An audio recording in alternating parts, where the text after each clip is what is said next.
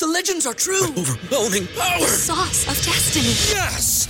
The most legendary sauce has arrived as McDonald's transforms into the anime world of WickDonald's. The greatest flavors unite in all new savory chili McDonald's sauce to make your 10-piece Wick Nuggets, fries, and Sprite ultra powerful. Unlock manga comics with every meal and sit down for a new anime short every week only at WickDonald's. Ba-da-ba-ba-ba, go! At participating in McDonald's for a limited time while supplies last. Want to make a podcast? Spotify's got a platform that lets you make one super easily, then distribute it everywhere and even earn money. And you can do that all in one place for free. It's called Spotify for Podcasters, and here's how it works. Spotify for Podcasters lets you record and edit podcasts right from your phone or computer. So no matter what your setup is like, you can start creating today. Then you can distribute your podcast to Spotify and everywhere else podcasts are heard. Video podcasts are also available on Spotify. With Spotify for Podcasters, you can earn money in a variety of ways, including ads and podcast subscriptions. And best of all, it's totally free with no catch. Ever since I discovered Spotify for Podcasters, and this is my personal testimony, of course,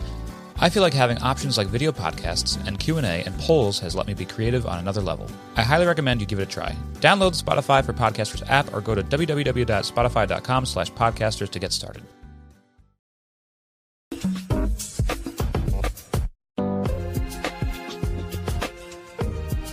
Hey, Upper East Siders, and welcome back to the Lonely Boys. After, uh, you know, it's been a few weeks since we've uh, done a, a proper episode recap, but we are back here. My name is Matt. I am one of your Lonely Boys, and I am here to recap Season 2, Episode 1, the Season 2 premiere titled Summer Kind of Wonderful. But I am not here alone, of course, and uh, I actually have to come clean. I, I haven't been honest with all of you. Um, my, my co host is British and a lord. So please welcome back to the podcast, Lord Brendan Ruppel. God damn it. Hello. I'm, of course, the creepy uncle of podcasting, aka Uncle Cream. I was really excited to force you into doing a terrible British accent. Hi, diddly ho to Cream Nation. I'm recording live from the crematorium. Wow, that was really good. Yeah, I didn't know how that would go.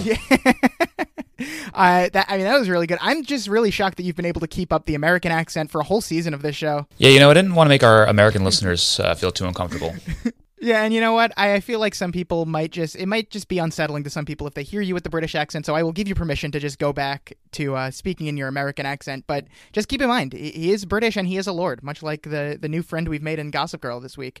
Um, it it's uh, you know since all of this uh, this show is over and done with Gossip Girl, and it's all on HBO Max. We don't have to wait in between seasons. We can just uh, go right ahead. But we we really decided to wait. It's been a while since we've recorded anything, and even longer since we have uh, recapped an episode. So, Brendan, how have you uh, have you dealt with not getting to see where this uh, story's been unfolding for the past few weeks? You know, it's it's been tough, of course. You know, I, I really like the show. I like the way the last season ended, of course, and it's just been tough in general not to be able to move on to the next episode as soon as it finishes on a huge cliffhanger. That's just the way the show's been going. So Yeah, I know it must be tough, but uh, you know. Hold that thought, so because we, of course, have another iconic guest to start off season two, and you know what? This is an important one because it is our actually our first male guest of this show. Uh, so, welcome to the podcast, Charles Kurz. Charles, how honored are you to be the first uh, male guest? Uh, I think it makes a lot of sense for there to be very limited amounts for this show for numerous reasons, and it's an absolute honor to be the first one. Um, you know, I'm an absolute stan of Gossip Girl. Uh, watching this episode is inevitably going to force me into a full rewatch, probably over the next few weeks, which uh, I'm both upset about and excited for, and I couldn't be more excited to talk about the episode with you guys. Ah, yes. You've I, I, haven't heard you on a lot of podcasts but the ones that you are on are great. I remember your episode of, of, the choir room was one of my favorites and i'm just very very excited to talk to you. I feel like it's been a while since i've talked to you in general so uh let, us just what's I, I know you just said you're a big gossip girl stan. What's your uh, gossip girl story? Did you watch when it was when it first premiered or did you binge it all when it was over? How many times have you watched it? You know stuff like that. Yeah um so I was, as you know, originally a massive, massive fan of the OC, uh, and it was my favorite show of all time. And I picked that up, uh, I guess somehow in season three live. Um, so watched that through the. Obviously went back, otherwise I wouldn't have kept watching. Um, and, and, then you know watched live with my whole family season three and season four. Um, and then when that ended, you know, it obviously left a, a pretty large Josh Schwartz side hole, size hole in my heart. Uh, and when Gossip Girl um, you know, when Gossip Girl popped into reality, uh, I jumped on it pretty immediately. I think I started watching like after episode four. Uh, there's a lot of buzz um, in my neck of the woods when the show came out. um, which I'm sure we'll get we'll get into throughout okay. this episode. Um, but so uh, you're one of the you're one of the true fans that actually watched this when it was when it was on. I don't know yeah. a lot of people. I feel like a lot of people uh, binged it because it was on Netflix for a while. A lot of people binged it on Netflix when it was made available. Um, have you done any uh, re-watches of the entire series since it yeah, aired? done three in the last three or four years, uh, start to finish. Nice. Uh, so I haven't made it all the way through on each. I think one of them I did a full watch. Um, I like it. I, and usually I get I kind of pick pick a starting off spot based on if a friend is watching from there or, or or whatever, and then watch you know a couple seasons and then kind of fall off. But uh, I did one complete watch from start to finish, and it was it was pretty illuminating based on the fact that I hadn't seen the show since I was in, in high school. Did you uh, have you watched the reboot at all? I have not. I okay. have not seen Um, not yet not not doesn't capture the same magic, not as good, but it is getting better. So, um, you know, how many episodes are they through now? Uh, twelve episodes so far. There's been one season, and it is renewed for a second season. So, but all of the episodes, they're like viewership is pretty high. I've seen a lot of people yeah. talking and tweeting about it. So. But they're like they're like full hour long episodes. Like Gossip Girl is like forty two minutes or or so. Like the Gossip Girl reboot, they're like full 59 minute episode. So no it, uh, it, takes a while, yeah. Um, can you believe? I know we're not talking about this yet, but I, I, just have to flag up that this episode in particular is just not like it's not it's two PG thirteen. It's just not it's not sexual enough. yes, of course. And as, as I've flagged up multiple times, the reboot plenty of plenty of sex, plenty. Especially this, especially this episode has. is, is oh yeah, this episode, yeah. yeah. Um, I know. It, you are you're one of the biggest OC fans that I know. Can you believe that Brendan has not only has he never watched Gossip Girl until now, but he never watched the OC either. And uh, much like me, it, t- it took me a while to watch the OC. You and Scally were uh, yeah, telling me lot, for years I need pest- to watch it. A lot of texting and pestering yeah. of you. and then I and I finally our journey, yeah, our journey together through the OC was you know something that yes, definitely brought us closer in a lot of ways and just an absolute pleasure. So I texted I'm you all of my to thoughts. Brendan, to Brendan watching too. Yeah, I'm definitely excited to watch the OC too. I mean, I, I just have a weird feeling that I will end up liking the OC a little bit more. I don't know if it seems like more adult in a weird way or like it just seems more serious. I, I can't tell exactly what it is about it, but I feel like I'll yeah, enjoy that more. All right. It really depends no, yeah. on which you know what what is your the most enjoyable uh, enjoyable part of gospel for you. Is it you know is it the drama? Is it the characters? Uh, you know, I would say the OC is much better written. You're, you have much more relatable, realistic characters that you stick with for a long time, and then Gossip Girl is. Yeah, I mean the parts where it's too dramatic, I, I roll my eyes at, at a little exactly. bit sometimes. right, yeah. Gossip Girl, and, and which is also incredibly entertaining and fun to watch. Just a completely different kind of show. So back to back to uh, Gossip Girl. Charles, do you? Uh, I'm sure you do have favorite and least favorite characters, but who, but who are they? Tell tell the world who your favorite and least favorite Gossip Girl characters are. Um, I would say favorite is probably Dorota. Okay, uh, yeah, it's another Dorota, another Dorota stand. See, Brendan still does not get the Dorota hype one season in. This is incredible. It's uh, everybody that comes on. But yeah. every every guest that we have on, like to no, like, they don't always say that Dorota is their favorite character, but at some point they will say that they love Dorota. This is a Dorota yeah, stand. Everyone uh, loves Dorota. I mean, how can you not? I'll, I'll, i know this is a spoiler for your podcast. I'll leave it at that. But how can you not?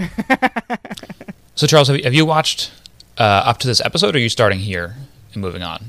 I'm starting from here and then going to watch yeah, inevitably a bunch of episodes. Okay, yeah, because at this point in the show, she has just has not had much of a role at all. She's just kind of shown up here and there in the background. and That's all we've really gotten from her so far. Yeah, that makes yes. sense. That makes sense. I, I remember it's much more in the later seasons where she really where she really pops. But uh, yeah, I mean, it's just you know I, what I will say without you know it's not a spoiler at all. I think that it's none of the main characters are incredibly likable, which is what right. part of what makes it really interesting and entertaining. It's kind of like Succession in that way. Um, so it's hard to pick one of those. Um, but and that's why you kind of always look at the side characters and who's the most likable side character for me, and it, and then that's why I go through. Love it. And uh, who is your who's your least favorite character? Um, uh, I'll go. I'll go. I don't know, just a cop out like Jack Bass.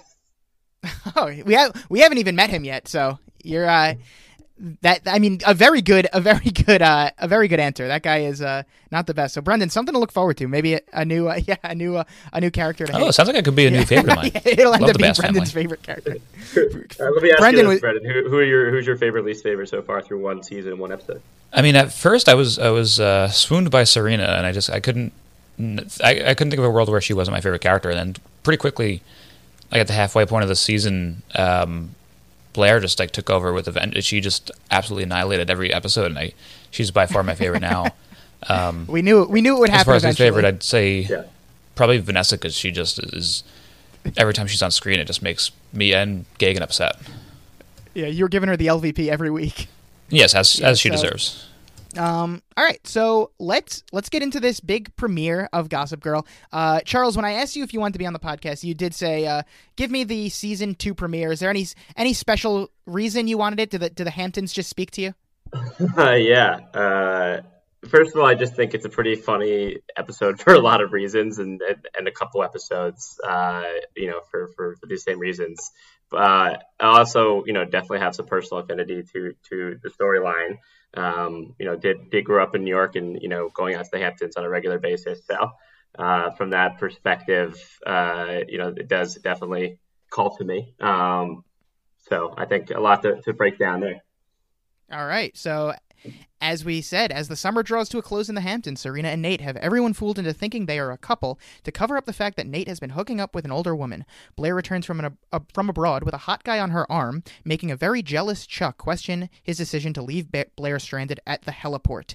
Dan has spent the summer assisting a famous author and clearly still has one certain girl on his mind, which results in him going after her. And finally, while interning for Eleanor Waldorf's company, Jenny sneaks a coveted invite to the Hamptons white party at which Eric introduced her to socialite Tinsley Moore. Mortimer. So that is the uh, brief synopsis of the episode. Uh, the like I said, the episode is called "Summer Kind of Wonderful." Brendan, start off season two the right way. Do you know what the reference is?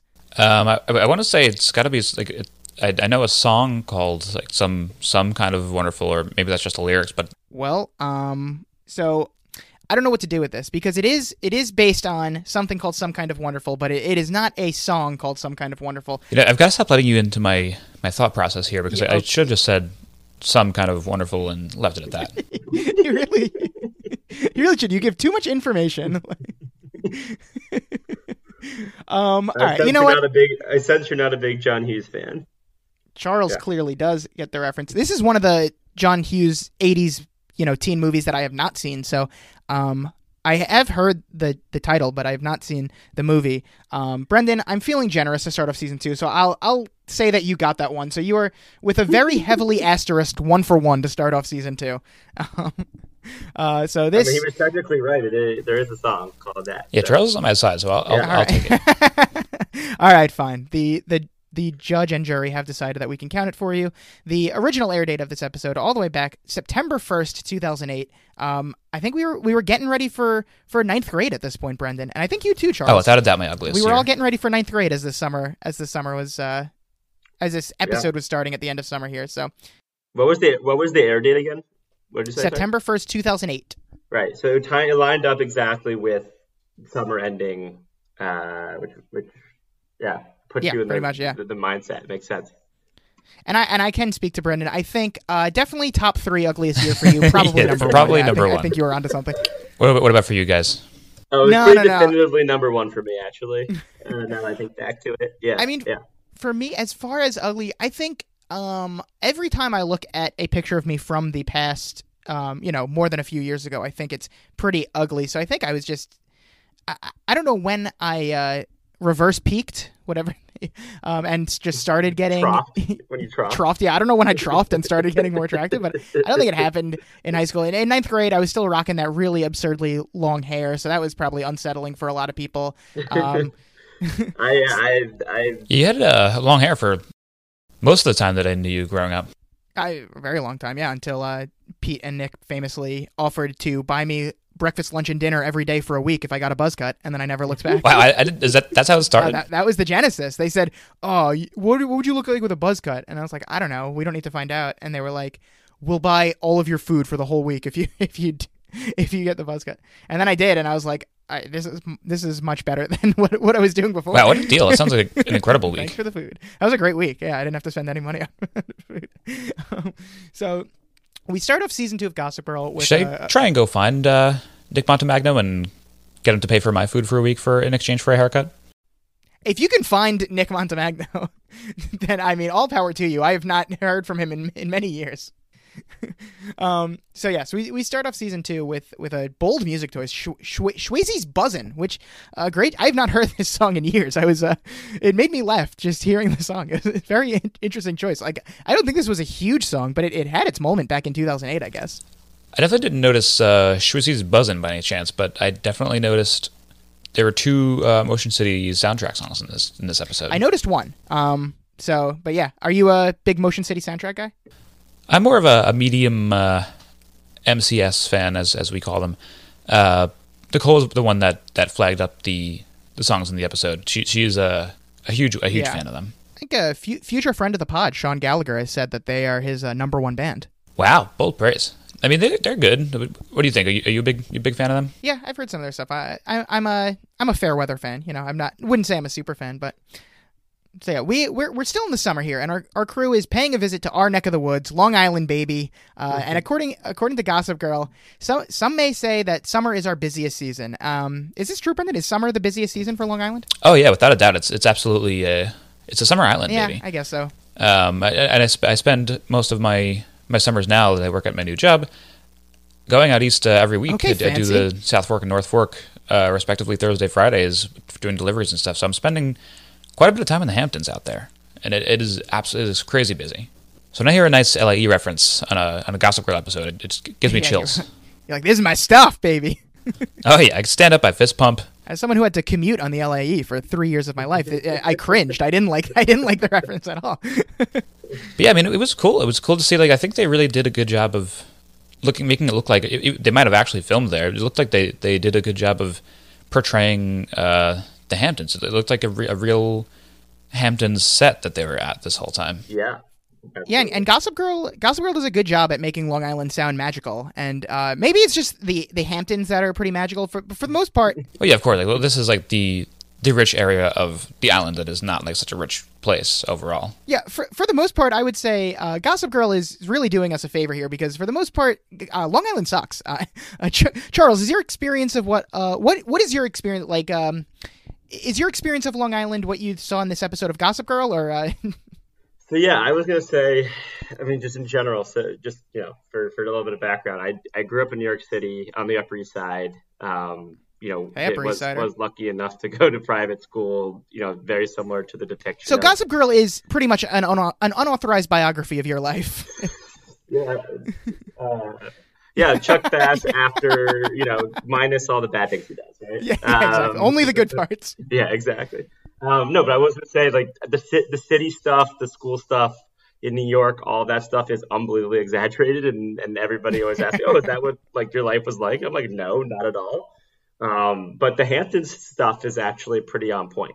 Um, for did you go to a? Did you ever go to a white party? Because this yeah. is not something that I I, I never yeah. went to a white party. I, mean, I don't oh, think that aged well, but Labor Day party every year was always a white party, called the white party, and you'd wear all whites. And that, I mean, it's definitely a great name for a party. Okay, yeah. So all right, because I, I, was the wondering implication of what this part of this what this party is, right? The last day of summer, everyone's going back to the city afterward, and and everyone's wearing white. That's that's very kind of on point. But just the general vibe of like you know how people are walking around the stores, the beach everything like that was is is pretty accurate as well as I'm sure a lot of the drama is pretty accurate for what actually happens in the Hamptons.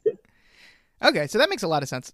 I mean, yeah, it's it's a, it's a really awesome area over there. It's just like you don't you don't get to fully enjoy it if you are local to the area and not extremely rich, but definitely a cool place. Long Island yeah. sucks from a Long Island local over here, but good thing we have our uh, white party correspondent on today to shed some light on what was going on there.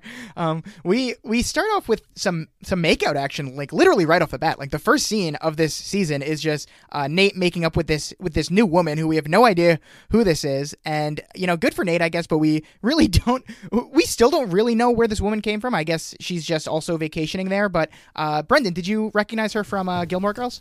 No, I did not notice it. Who is she? She's uh Christopher's, I guess, fiance or whatever, the one that has the kid with him. Oh no, no I never would have would have realized that. Well, that's who she is. At first, when I was watching this, the scene with um, Nate making out with the girl in the car, I saw the like the blonde hair, and I immediately thought like, oh wow, I guess I guess him and Serena got together. And then uh, I guess I, as I watched it, I realized that's not the case. Yeah, and then you're like, oh, this is twenty years older than Serena. Honestly, though, and, it's great that this episode had uh, some stuff for Nate to do. Though that was that was nice. Yeah, there's a lot of. It's probably one of the better storylines. Well, well, yeah, I was gonna say the exact. So it's thing. good that they gave Nate something to do. Um, I still have a problem with the things that they give Nate to do are usually things that are separate from any of the other storylines, which uh, is kind of the case here. And it, it still might be the the best storyline of the episode, but I didn't really like any of them in this episode. Not to not to spoil where I might be grading the episode later, but there there's just so much absurd things going on here. Nothing made sense, but uh, for the time being here, Nate's very okay with just being someone's uh, dirty little secret, I guess, because uh, she makes it clear right off the bat that no one can know about what's going on, and so you know we we kind of assume right away that maybe she's uh, cheating on her husband or something, and that uh, Nate Nate is going after someone that maybe he shouldn't be. You see, I don't think I realized this right away, um, or maybe at all initially, uh, but it took me quite a while to figure this out. At, at, what point did you realize when the husband came home and she and she said, or was it after that? Yeah, no, no, no. Actually, it was. Uh, it was, was that well guy? That. Was that her dad? Yeah, I don't know. I thought maybe it could, could have been her dad. He was old. Yeah, he was even older. You know, maybe he was the dad and she's the daughter. Who knows? if they had, if they booked her trying to play a high schooler, that would be insane. They would only be like five years older than everybody else. Yeah, exactly. Exactly. That's where I draw the line. I draw the line at 35. That's where I, anyone yeah. anyone under 35 can play a high schooler, but once you get to 36, that's that's it. Um, so we get uh, Chuck is on the beach here, and he's he's wearing the, a funny hat that he'll he'll wear throughout the episode, pretty much. Yes, I absolutely flagged that up. Uh, Chuck has an incredible fashion episode this week. You know, I have this written somewhere in my notes. He has a great fashion episode this whole episode. I mean, nothing will ever beat his basketball yep. outfit, but 100% uh, correct. Um, but but this is pretty great. This is Chuck in his element. I'm a big hat guy myself, so I have a strong appreciation for a man who can pull pull off. yeah, hat. I could I could picture and, you in this hat. I think I think you'd be able to rock this hat as well. um, that means that means more to me than you. uh, but there's there's just something about Chuck on the beach here that just does not look right to me. I would never picture Chuck like going to the beach. I feel like he's someone who doesn't like getting like dirty or sandy or anything. But he's he's in his element here. He's having good luck with the ladies. Um, I don't know. He keeps he refer, he'll refer to them as the triplets a couple times throughout the episode. Where did he find these yeah, girls? They look nothing like. yeah, any, they any don't the look anything. I, I, they didn't like anything. Yeah, alike. I don't think they were triplets. And they're just getting nude on the, in the middle of a very popular public beach. yeah, like yeah, uh, exactly. every beach in the, every beach in East Hampton or or any of the Hamptons is is you know either public or private and very crowded. So I yeah. don't know. You know, I've never. I, I say like I've been thinking about it for a while, and I've never seen naked women sitting there. Why? Where did I, you? Or, or, no, where did Chuck Bass? It would be right. Get the people there. If anything, maybe Chuck could pull it off. Where did he find these girls? Why are they all just down to yeah. sexily strip for Chuck on the beach? Like what? We need something needs explaining here that we did we did not get. And the choices that Ed Westwick makes in the scene are, are so are so funny. He's, he's just breathing so so heavily in the scene. yeah, yeah, yeah. He just starts like hev- heavily panting. He also starts off the scene. He asks, "Girls, you don't know how thankful I am to finally found a use for geometry in my life. What does this mean? what does he mean by that? What geometry? I think a triangle. A triangle. Is yeah, that's like, a long way to go for that. For a triangle reference. It's, or a square, uh, you know, menage a trois. I guess. I, I mean, I... so he, he's going to see the Gossip Girl blast about uh, Blair, and he's clearly interested. Also, Serena also at the beach, and you know, at the same beach as Chuck. I guess I, I was trying to figure out are they coincidentally at the same beach or are they like vacationing together? Or for some reason, Serena, her brother, Serena's grandma, and Chuck all just vacationing together on Long Island? Like, what is what is going on? Yeah, I guess this is the group just hanging out while Lily and well, Bart are on their honeymoon. Yeah, the implication is that they're staying at one of either the Van der Woodsens or the Basses' house. Um, so what you know, if that, under that assumption, right? Because Chuck is always showing up randomly yeah, in there with right. And whatever. Right? And then Blair's going to show makes, up like, too. A few comments about yeah, he makes a few comments about you know not believing her and Nate and blah blah whatever. Um, so I think so once you assume that, then it makes kind of sense that they'd be on the beach together because you know the beaches are typically pretty far away from each other, and you right. to, only you always almost go to the beaches like close to your house. I feel like this um, must so be together, this must be Cece's like summer house that they're staying at because otherwise, how did Cece score the invite? Yeah, that's a great question. Yeah, that's right. Like, so, so, like Chuck is like, let's go to my like my dad's beach house or whatever, and Serena's like, all right, but I'm bringing grandma. Yeah.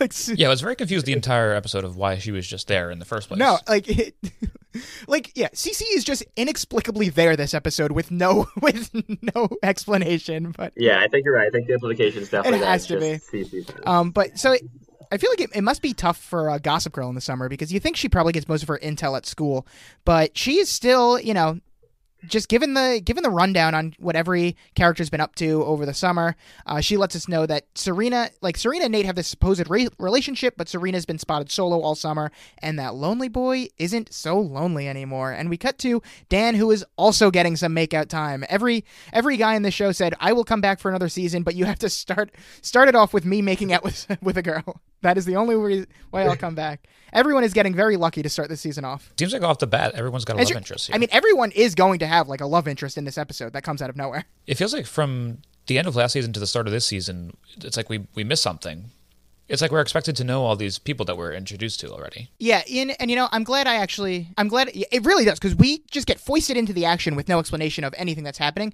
But yeah. I, am glad that Charles is here now because we kind of outnumber you two to one on the OC watchers to non OC watchers, and I feel like they tried to kind of do what they did um, with the OC season two, where they come back and like every every member of the cast just has like a new love interest but the thing is in the OC like they made like they introduced the characters and they all made sense and they were also like very likable at unlike everyone that we get introduced here who is just very boring as is the as the main problem with it does it happens a little bit more slowly on the OC exactly. with the exception of summer. Yeah, we don't have to get too far into yeah, yeah. but the other ones kind of, you kind of meet them and develop in the first couple episodes, uh, and you know it, it, makes sense. I would say with the, with the Dan stuff, it's it's I think this is just strictly used as character development, you know, mm-hmm. to show where what what Dan's been up to, that he's changed, he's not the same Dan that we saw in season one, and that you know he's he's clearly struggling with something, and and you know we find out that it's that he's not over Serena, which yep. makes sense given you know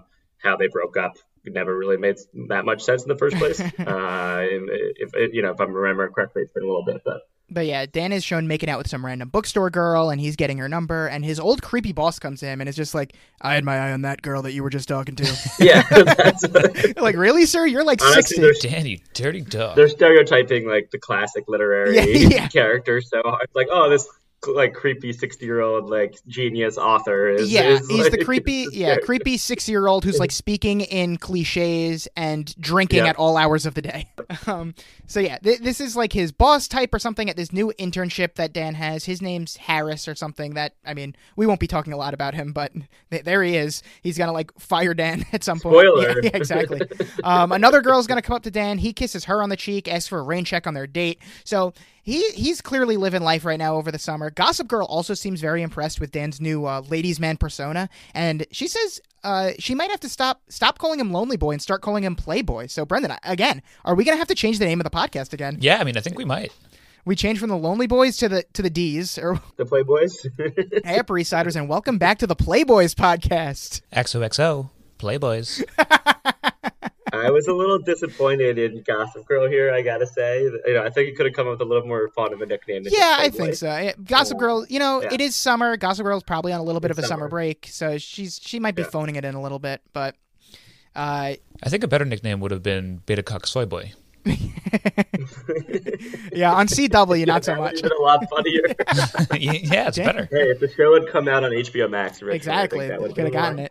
Um, but Dan's not the only one with this uh, a new job slash internship. Jenny also has her internship at Waldorf Designs or whatever it's called, and her I guess this is some kind of boss person to her in Eleanor's absence, Laurel. She is very rude to Jenny all episode for no reason. And like throughout this whole scene, she's just like very mean to her. She's like, "Oh, there's no way you could be doing this, right?" And some some other girl's gonna tell Jenny like, "Oh, I was an intern once too. It gets better. Don't worry." Maybe maybe everyone should just stop being such dicks to interns. Like I don't know if this if this is based in reality here, then this is horrifying. Yeah, I guess this is the kind of shit that little Jay has to go through if she wants to make it to the top. I really felt bad for Jenny here. Like if she had to put up with this all summer. Yeah, Jenny shows like Laurel her dress design, and I mean I am paraphrasing a little bit here um, to steal a trick that Brendan I know you love paraphrasing, but Laurel pretty much says like first of all, who the fuck said you were invited to the white party, you stupid bitch, and secondly, this dress is terrible and won't fit you, you fucking idiot. And, yes, that is incredible use of like, paraphrasing. Also, the white the white party is also called the vitamin water party. I guess this party is just sponsored by vitamin water. Some obvious product placement.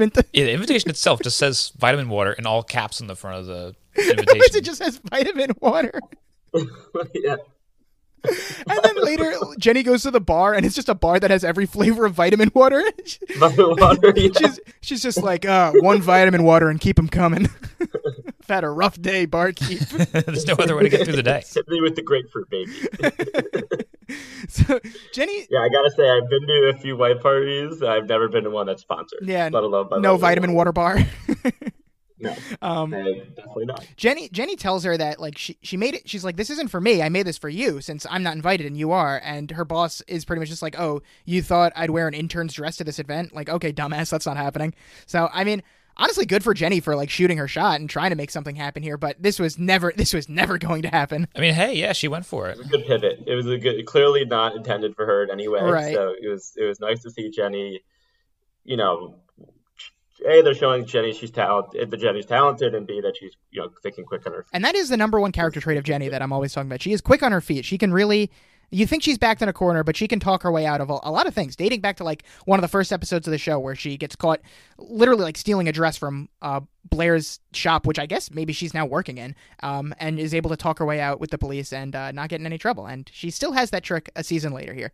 Um, Taylor Momsen must have been sick in this episode. Yeah, her voice uh, sounded a little scratchy in this episode. Yeah, definitely. You know, it could be because she she was in a band at the time, and I think oh, that, and still she still is in a band, and yeah, her band, The Pretty Reckless, is great, and I think this she may have been like touring or something like that. It could be, yeah. This might be this might be when that was starting up. I know that they're gonna you know start hitting it big in like a couple of years, so they're probably like I don't know when the Pretty Reckless formed, but yeah, that that could have something to do with it here. Um, the the White Party seems like it's going to be the event of the week this week. Everyone's talking about it.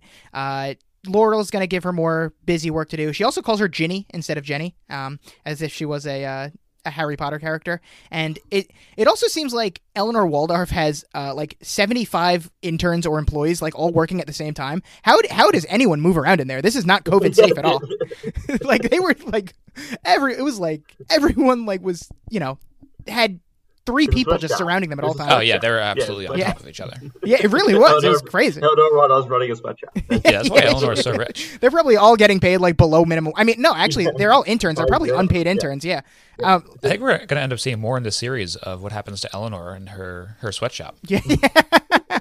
and season three does deal with the Eleanor Waldorf trial when uh, she finally has to go to trial for for the for the unsafe working environments of all of her of all of her employees. Yeah, uh, we get a nice Dan and Jenny scene here. I, I, do love the scenes where the two of them together, and this is the only one we get of the episode. But they're just kind of like debriefing each other. They each have a bunch of homework that they need to do.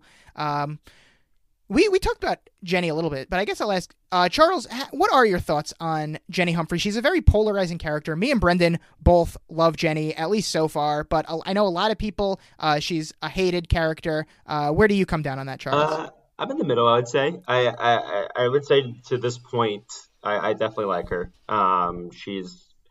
I think the whole Humphrey family is is is you know very you're supposed to be very sympathetic to them and right. you know they, they they kind of act rationally whether it's likable actions or not it's it, they kind of their actions make sense you know Jenny is trying to fit in. She's doing all these things because she's trying to fit in. She gets carried away. Um, you know, same with Dan and and you know Rufus is is you know trying to keep his family together and and appear that things are okay with his kids and doing all these things. So um, you know, I, I it, you know I definitely root for them. And I agree with you on these these kind of moments between the two of them where they're just being themselves and stripped away from the world mm-hmm. that they're mm-hmm. trying to fit in, fit into are are always great. Yeah, I do love when the uh, Humphreys kind of have their yeah, have their bonding moments here. And they're they're deciding what to get for dinner. And Jenny asks where mom is. So I guess they were staying with their mom for this weekend, which uh, it's an interesting choice that they keep mentioning the mom since we know that she will never appear again. But I guess they just want to rem- they want to remind yeah, exactly. Like just well, have them She then calls Rufus and Rufus is on tour, right? So that yes, Ru- yeah. Rufus is on tour. Yeah, I guess. But they also do like they are. I think Dan at least was at the loft at some point, just staying there by himself. So it's not like they have to stay with the mom for the summer. I don't know. I, I feel like they just keep mentioning the mom, even though the actress is never here again. So just reminding us that she exists, I guess. Um, and so Jenny still doesn't know why Dan and Serena broke up. Doesn't look like Dan knows why they uh, broke up, and we see that the Dan's title of his new uh, short story or whatever he has to write is titled Five Nineteen Oh Eight. Um, so obviously referencing you know the what the events of the season finale of last season. That happened on May 19th, 2008. Uh, it just seems obvious to me that Dan, Dan is a one trick pony. He can literally only write stories that are based on the dates of important Serena based events in his life, and everything else he can't do. Like, he, he the re- he's going to say the reason he can't write the story is because he's still like hung up on like why things ended with Serena, but write a story about something else. It doesn't have to be about Serena. I know you're supposed to write about what you know, but I, I really think Dan should be broadening his horizons a little bit. I'm Imagining him trying to write this all summer long is just like this episode of SpongeBob where he's trying to write the boating school paper. The yeah, we just get a scene of him writing that in calligraphy. Yeah, they should have done a montage of Dan working for like hours on this just to flash at the screen and just show 51908. they flash to it and it's just a picture of Serena. Like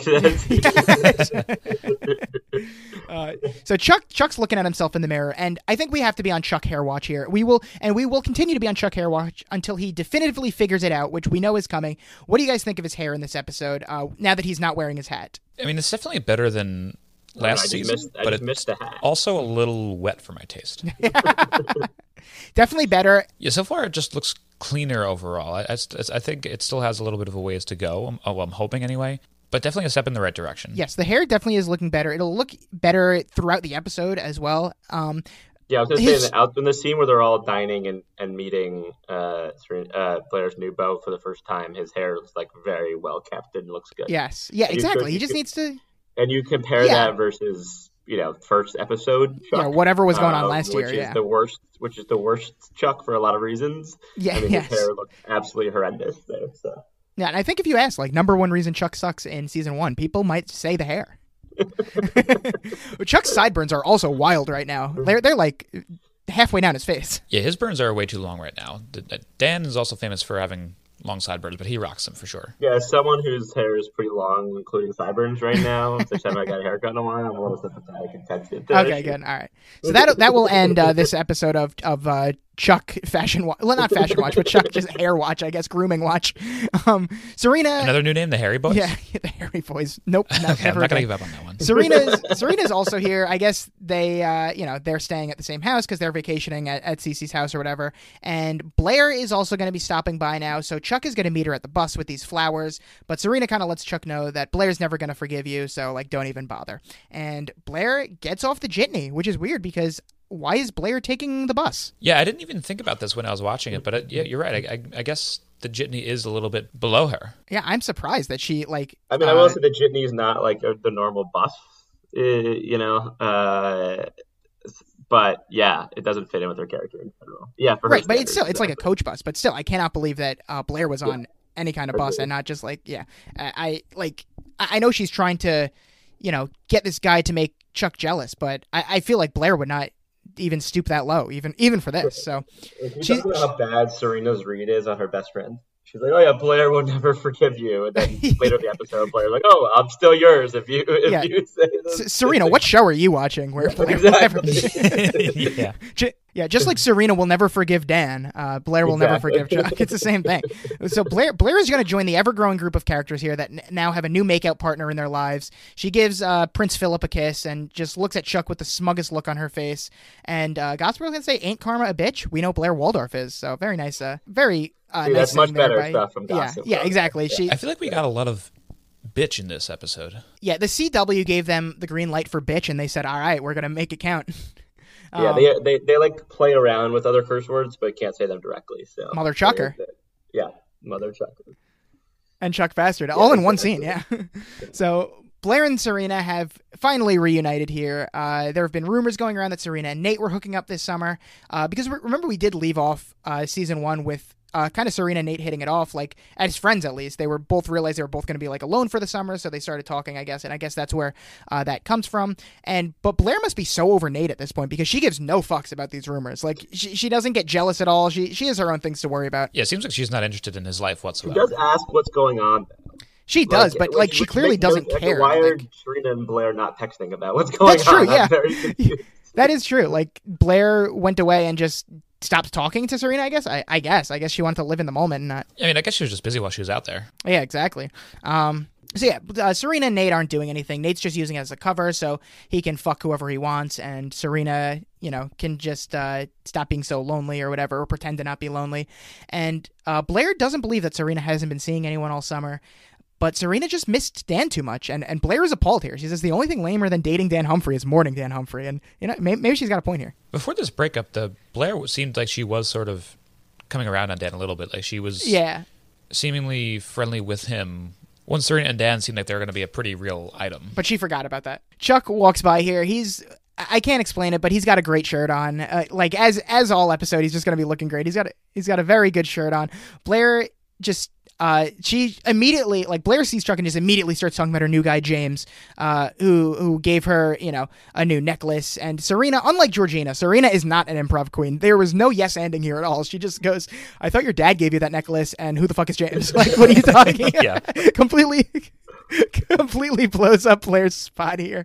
And she, she tries to quickly recover, but Chuck is going to be able to call out Blair for lying here. The character Serena is a terrible actress, and like you said, a terrible improv queen uh, just, did, just did not pick up on any of these social cues whatsoever. The one thing she does well though is her her accents for sure. The classic Savannah Southern drawl that she does when she uh, calls nine one one. Oh yes, that one gets me going every time.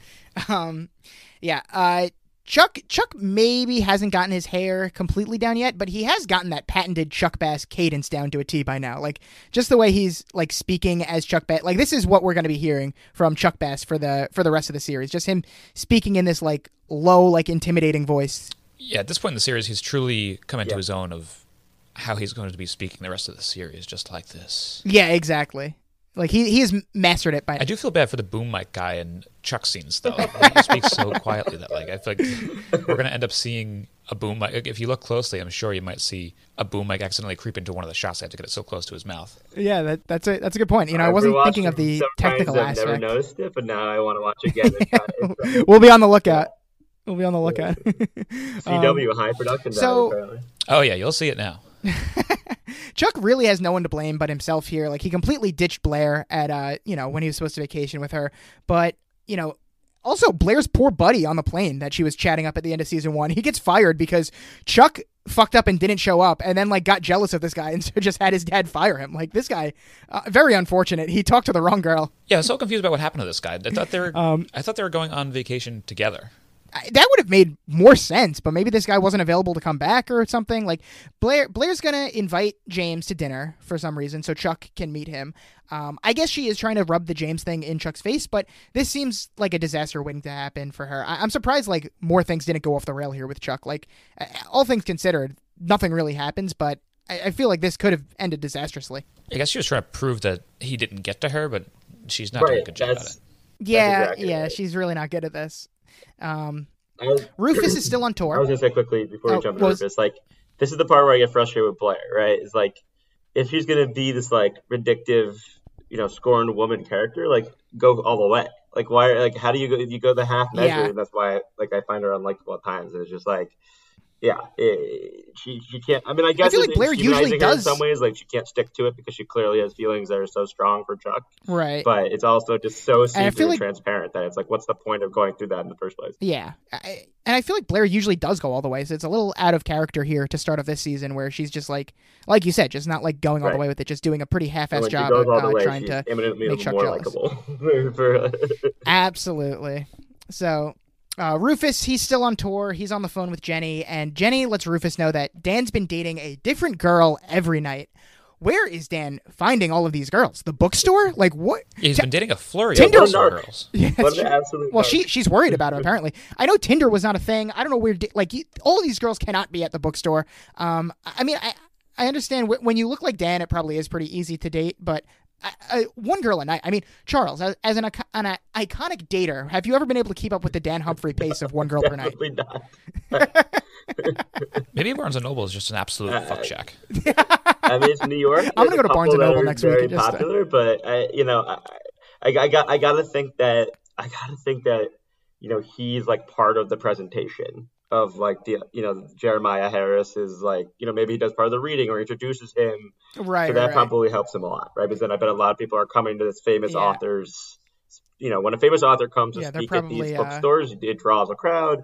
You know somebody will come for that reason then he's probably meeting people because he's like associated with Jeremiah Harris. He's not just showing up to a bookstore by yeah, himself and being like, "Hey, Dan Humphrey, Lonely Boy here." Yeah, uh, you may yeah you may know know me as Lonely Boy from the Gossip Girl blog updates. Um, yeah, uh, Dan and Harris think, are. Do you think that these people introduce themselves as like Gossip Girl characters to people when they meet them outside the Gossip Girl space? yes, exactly. I'm Serena. You may know me as yeah. S. I know you probably keep up with all the all the Gossip Girl goings on. But yeah, Dan, Dan and his boss are probably wingmanning each other at the bookstore, going out for drinks afterwards. Um, but still, one, one a night, very impressive by Dan. Uh, Jen, Jenny and Rufus still on good terms here, as Rufus asks, you know, how how's her dress design going, and he's encouraging her to go to this white party, which um, this is not a party that anyone get into, though. Uh, Jenny lets Rufus know that last year they even turned down Jack Johnson, and Rufus says it sounds like they have taste. And I did laugh at the unnecessary shot at Jack Johnson. Yeah, I couldn't believe this Jack Johnson slander. Really Several funny. dynamics talk about that. first of all the, the hate on Jack Johnson is who's you know. Yeah, was it was this a yeah, Jack Johnson so. attack and warranted? Out of all the Extremely places where you'd think you'd find Jack Johnson in East Hampton at a white party sponsored by Vitamin Water is very near the bottom of the list. The guy is like a chill Hawaiian surfer guy who like loves, loves that lifestyle. Like he's not going to a Hamptons white party. Yes. Yeah. yeah the, I think Josh Schwartz just wanted to take a shot at Jack Johnson. but also another thing about this is that Rufus all of a sudden wants Jenny to go to parties now, which is a big 180 from last season. He wants her to go out. He wants her to go to these parties. Like, not only does he not did, last season did he not want Jenny to like leave the house at all, but he was also very against her getting in with this rich person crowd. And all of a sudden, Rufus, as is the case with almost every character, is not acting as the previously very well defined characters that we've gotten through one season. No one is going to act like how they're supposed to act in this episode. So he a big 180 from Rufus here, and he gives her the idea to go with Eric, and we find out that uh, Eric and Jenny still aren't on the best terms. They haven't really talked at all since before the summer. Yes, I, I definitely agree with everything you said about like nobody's acting like themselves and whatnot. But I, I, maybe Rufus, the thing with him is that he realized that all that put a strain on him and Jenny's relationship uh, last season. So at this point, he wants to give her a little bit more of a leash, and plus he's enjoying himself on, on tour and wants to just kind of be like a, a cooler dad, maybe. Or maybe it was that he finally he finally sealed the deal with Lily, and it mellowed him out after think, that. Oh yeah, that too. Bang, banging Lily definitely helped. He's built up some trust this summer. Like it seems like based on their conversation, they've been talking like all the time because he asked her like, "Oh, how's the dress?" It's not like something that he like. Oh, he, she hasn't talked to him in a week. Like right. they're talking day by day. Mm-hmm. And versus her, his conversation with Dan, it seemed like that was his first time talking to pretty much Dan about real shit the entire summer. So I think she's. And I will. uh Exactly. So I feel like so I, I can speak like, to. I... So I feel like you know she's built up that trust again with him. Plus she's working hard at the internship and and you know tracing her dreams and all that and she probably also phrased it as a way, you know, I mean, she did phrase it as a way to like continue right. her job and whatever, blah blah blah. So. Yeah, the two of them have built up a, a, good repertoire this summer. Right, and as far as uh, Jenny goes, I, I can speak to it is definitely a lot easier to have a uh, a good relationship with your parent when you are just talking to them on the phone like once a week instead of like living with yeah. them under the same roof. So Jen, Jenny's probably able to put on just like a brave face for like that one phone call every few days or so whenever they're talking. Yeah. So Dan, and as much of a mess as this episode is, Rufus is used like well in this episode. He's used as like as much as everybody wants him to be used that we talked to in this podcast. Yeah. Like, he's finally being utilized as just the dad for advice, and he's only in a couple scenes, and that's how we all like our Rufus. Yeah, just as helping his kids, which is the like I think he's just in two scenes. I think he's in this scene helping out Jenny, and then he's on the phone again later helping out Dan, and that is the best when when uh you know he's just the helpful dad and not like you know, also going on one date per night with girls that he's meeting at his art gallery. Like these boys just pick up girls in the most interesting places. Yeah, exactly. They're just they're just able to pick up girls anywhere. Uh, Dan Dan, speaking of Dan, he meets his his boss in a bar, and apparently this is the only bar in the city that doesn't serve minors because uh, Dan walks in and the bartender greets him with "Not today, kid." but uh, but yeah. and this is strange. Dan's boss lets him know. Yeah, exactly. like at, any other bar, you could walk in and be fine, but he goes into this random bar midday, and he's like, "No, no, no, get out of here!" Accurate, but honestly, uh, ha- the, the, the, checking of fake IDs in New York City is uh, is pretty sparse. It's pretty, it's pretty not, not good. uh, yeah, Dan's boss lets him know. He's like, no, no, he's with me. He, he's with me. He can stay, but but not for long because Dan still doesn't have his story ready because he refuses to write about something that isn't Serena, and his boss is pretty pissed. Which I mean makes sense. Dan's got one job; it's to write a story, and he's not doing it. So, but maybe a little harsh that he not only fires Dan here, but he's also refusing to write him a letter of recommendation. Yeah, it seems a little harsh at first, but I guess actually all Dan's been doing all summer is just hooking right. up with girls and writing the date on his summer long assignment. Well, yeah, I, I, I yeah, I feel like this is the whole. What yeah, what it seems, it seems like to me is like you he only got this internship from his other story in the New Yorker about Serena, and then his the whole point of the internship was to get you know place time and work closely with this amazing author who then is going to you know recommend your story to you know for colleges and the next steps and all that, um, and give you recommendations. So if you don't do that piece, like what is he to recommend? You know, what is he to recommend? What is he going to say? Like this person right, did a great job. Like keeping me when up when I'm drunk and all this stuff. Like no, like he didn't. He didn't this guy was a great wingman. Yeah, we, we, we, we, hit the, we hit the bookstores hard, you know. yeah, but the thing is though that I'm not really invested in Dan's writing like random writing job right now anyway, so I didn't really care that he got fired. Yeah, we didn't know about this writing job until a few minutes ago when it's already over, so I, I'm, I'm not too invested. Exactly. So um, er- Eric's on the beach here, and Jenny calls him, and he he you know he comes out of the gate hot. I will give him that, and he goes, "If it's apology time, you're three months too late." And you know, like yes, King Eric, he will not be pushed around. Yeah, Eric, you fucking Ex- tell her. Oh yeah, and he tells Jenny, he's like, "I know you're only calling because you want something." He comes in really hot. Like you get the sense that he had all these lines prepared and was literally like waiting three months for Jenny to call so he could deliver them to her and then he caves so quickly. like how could you stay Jenny, mad at her though? She's so cute. All, I know. I listen. I understand. I'd want to be friends with Jenny too, but all she says is, "Look, I get that I was a raging bitch last year, but um, what you don't know is that I felt bad about it all summer." And Eric is just immediately friends with her again. Like he came, like the way he starts the phone conversation, you think like there's not a chance in hell that these two can ever be friends again, and then literally two seconds later, it's like, "Hey, works for me." Well, I guess I don't have any other friends, so I forgive clarify you. that the only reason he's being nice to her is he has no other options, and it, she's probably be pretty fun to be around for a lot of different reasons. Yeah, listen, I don't I don't fault him, but yeah, without her, it's just him and Chuck. Yeah, exactly. Um, so S- Serena's hot lifeguard shows up, and so now Serena is going to join the ever growing group of characters with like a new potential love interest. There's like everyone's got someone this episode, but uh, she is so put off that the lifeguard has a Camaro, and not even in the ironic way. I I know nothing about cars. Is a Camaro bad? Yeah, I didn't understand the issue either, but I guess it's just because it's not like a Mercedes or something. Yeah, I think it's that. It's the, I have no idea. I uh, I don't know cars well. Charles, either, Charles, as the white party correspondent, are Camaros bad in your, from where from where I, you I come no from? idea. I don't have a good answer to that. I, you know, I think it was just supposed yeah. to, to position her as like, you know, an Upper East Side elite snap. Uh, and, I'm, uh, and again, yeah, like, I'm terrified to show to the dichotomy of... between her world and Dan's world. Because Dan spent all all episode in bookstores and grungy bars, and then we cut to Serena, and she's like I got this hot guy who wants to date me, and I can't date him because his car's not nice enough when I'm in my in Camaro, yeah. Hamptons estate. So I think that that was the point. Yeah, I'm. I just liked it better if he came on a bike with pegs. yeah. I'm terrified to think of what C- uh, Serena would say if I rolled up in my Toyota minivan to pick her up for a date. It seems like Josh Schwartz just was ready to throw shade at Camaros and Jack Johnson this episode. Yeah, it could be that Josh Schwartz has an agenda this episode. He just wants to slam Jack Johnson and Camaros.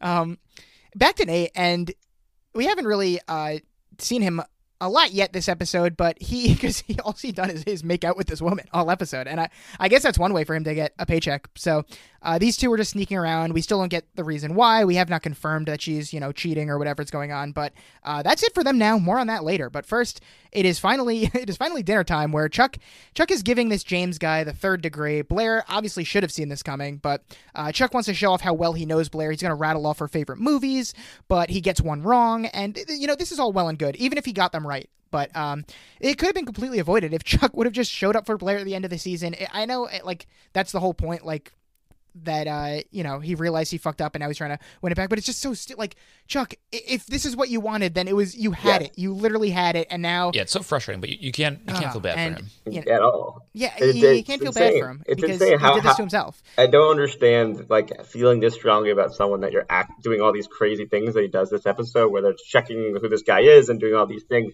and then not being able to tell them how you feel. When I understand that not being able to tell how you feel, but when they're directly telling you how they feel and opening the door for you and saying yeah. all you need to do is tell me these things, and you feel that strongly, that that's where it, loses me. You know, I get him not yeah, wanting Bla- to do it Blair gave her right away, but when she opens the door for him like that and t- demands that he oh, does yeah, it, yeah, absolutely. It, it makes no sense. And he just couldn't say it. Yeah, Blair Blair gave him Blair gave him the answer key. She said, "You say this, and you and you win. Uh, you I, and we can be together." And he just couldn't even do it. But so um, e- even uh, even Grandma Cece's here at dinner, and she's like, "Chuck, we, we all know what you're doing. This is very transparent." yeah, I love that this is just the weirdest grouping. It's Serena with her brother and grandma, and then also Chuck, Blair, and an English lord who is pretending to be a regular American person. Like this is such a weird. Yeah, absolutely. What, what a crew. Eric's line was here is like pretty iconic yeah. though, where he's like, for all the people who know Blair Waldorf, this game kind of sucks. Oh yeah. yeah. yeah, exactly. So yeah, it seems like even Eric's like souring on Chuck a little bit here, but so they must all be staying staying at Grandma Cece's house. I don't know if the actress who plays Cece was like, "Can I come back for an episode? Like, are you going to the Hamptons at any point? Because I kind of want to, I want to, I want to hang out at the Hamptons and film an episode." Um, I, I love that Chuck calls her Grandma here. he goes, "Well, thank you, Grandma." I'll never get enough of this by Chuck. Keeping the trend that he is part of Serena's family. like, I mean, technically, it's right.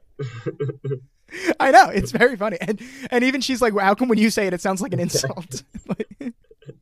and I also have in uh, in my notes here, like even before Blair is going to start complaining all episode that this guy's so boring, like I was like, this James guy seems incredibly boring. so was was this Brendan? Was this your first impression of James too? That he was just the most boring person? Yeah. Before even talking about him, I feel like I forgot he was in the episode in the first place, and also I want to say that I definitely do a better English accent than him. and even when he has his grand reveal at the end, like it doesn't change anything for me. He's still very boring. He's just boring with a bad British accent. Oh, you're a lord? Uh, okay. No way, he's a lord. He's oh my god. Boring, you know, he's, he, he yeah. gets too much. Well, and he's succeeding. People are just girls are he's throwing themselves at him. It's too it's too much for him. That's why he's trying to be boring. Well, mission yeah. accomplished by James here. And Chuck is going to notice that he's got some kind of pin that he's wearing on his arm, and he abruptly leaves the table. So Blair and Chuck are going to have a one-on-one here, where Chuck says he knows what the pin means, and, and, it's you know it's making him very sad. And Chuck asks Blair if she really feels the same way about James as she did with Nate, and Blair says yes, but I feel like Chuck should be jumping for joy here because everyone knows that Blair actually didn't have any feelings for Nate. So if she feels the same way, then that that that seems like it can only be a good thing. But I guess the implication is that uh, she's in love with James, like she was in love with Nate. And Chuck Chuck leaves heartbroken, and Blair even starts to cry. So they are, you know, they're not doing well right now. Yeah, this scene was heartbreaking, but also very beautiful. I love the the way this looked. Yeah, I, it was it was uh, very visually appealing. Um, so Blair Blair goes back to the table and takes the pin back, and she's just playing one of her games. She didn't she didn't give that pin to him at all. Uh, she just kind of put it on his on his you know sleeve so that Chuck would notice it. And you know she's lucky that uh, he didn't catch her putting it on his sleeve and just like Blair, what yeah, the fuck are you doing? and he's also lucky that Chuck just happened to notice it. Like it's just like randomly on his arm. I could see Chuck going through the whole dinner without ever noticing it. So th- there was some flaws in this plan, but as it always does, ends up just working out flawlessly. And you know uh, they're going to keep playing these games. If only Chuck and Blair could be honest with each other, but obviously that's not how this works. Yeah, it's a shame, but I, you know, I guess they got to tease us a little bit longer with these two. They they are now the the couple of the show. Oh yeah. So Nate, we're gonna go back to Nate and the mystery woman, and at this point, Brendan is like, "Oh, I get it. She has a husband. That's why they're sneaking around." I'm not sure if I even figured it out at this point. Yet. Well, her even older husband has come home, and now Nate has to sneak out. So he's gonna jump out, out the window like in his underwear. Um, some great parkour moves. I don't know how he able. He was able to like pretty much land on his feet there, and he just runs right into Serena's car. Like, does not get into the car. He runs like as the car's driving, like runs in front of it and almost gets run over by it. And Serena notices what's going on now. She sees that this he's running out of this old lady's house and she puts the pieces together much faster than Brendan was able to. It's just funny at this point that she's in the car with this guy and some crazy kid just runs out in front of the car half naked. and this guy's probably just like, I guess anybody's better than me at this point. And he drives off into the sunset and that's all we hear from him. Yeah, yeah, that I mean, never to be heard from again. This guy ruled him out immediately. They, you know, she was nice enough to I, go to dinner with the guy still, and then at that at that point, that it was over. Yeah, exactly. Uh, he probably got scared off when he saw this random guy like running at them in his underwear. He's like, I cannot hang out with this crowd. I don't know what's going on. so now, uh, Blair and Serena are, uh, you know, going through the going to the shops and stuff, and Blair opens up the scene saying, "Damn that mother chucker," a, cl- a, classic line. And Blair confirms what everyone already knows that she does not even like James, and Blair just doesn't want Chuck to know that he ruined her summer, which I, I guess is fair. I see, I see why she's doing this, um, but it's all just so dumb. And and like Charles was saying before, it's just not like Blair to be kind of floundering with a plan yeah. of what to do to get back at somebody. Right. Right, and uh, Chuck and Nate are also having some bro time, and Chuck's back in his hat. And, uh, yeah, Blair, is back. Blair is complaining about how boring James is because, uh, like, that's what I've been thinking this whole time as well. So I'm glad that she's at least uh, flagging that up now. Uh, Serena's date with the lifeguard didn't go well either. Apparently, she said. So this is what happened. She said that, uh, you know, by the end of the date, she needed uh, life saving or something like that. She needed her life to be saved rather than guarded or whatever. So yeah, another bad job at improv by Serena here. Yeah, not, nothing, nothing went well. Yeah, a uh, a joke in an episode with surprisingly little jokes. Like there was, I was not laughing out loud that that much in this. Uh... Yeah, this really was not a very funny episode, and but that was definitely not the uh, joke of the episode yet. Okay, so the the two duos bump into each other, and you know, on a small island like Long Island, this was bound to happen eventually. And Serena, Serena just wants Nate to tell her why he's dating a middle aged woman, which is which is also fair. like who, Nate, who is this grandma that you are sneaking around with? What is happening? And Blair and Chuck are also going to argue. Chuck knows that James goes to Princeton, but Blair swears he goes to Georgetown. And for this to be the thing that this idiot slips up on, like what is wrong? Like he couldn't keep straight where he goes to school. Why is he telling Blair that he went to Princeton, and then Chuck asks, he's like, uh, uh, uh, uh, Georgetown? I don't know. I mean, like, what is fair, wrong with yeah, how hard is this to okay, do? This is, a, this is gonna, this is gonna, I'm gonna out myself as, as, as something stop here, but the one thing that, the, the, reason Blair brings up that it has to be Georgetown is something like rowing and eating clubs or something, and that's like the only thing about Princeton that I, that is true. Like Princeton has eating clubs and a really good rowing team. So both those two schools are the only two schools what? in the country that have eating clubs. So it makes absolutely no What goes on at an, at an that she's like, oh, the one reason, of course, you went to Georgetown. There's an eating club. It's like, no, that's actually what Princeton did. well, now, now I just have more questions. What it's goes like on at an eating sorority, club? Except not official. Uh, you know, similar, similar type thing, except co-ed. Oh, okay. They used to. I mean, they used to eat all their meals together. Like that's how it started. That you would literally go and eat meals and then you know hang out afterward. But now it's become more just like a social thing. Oh, gotcha, gotcha. Okay, gotcha. Good to know.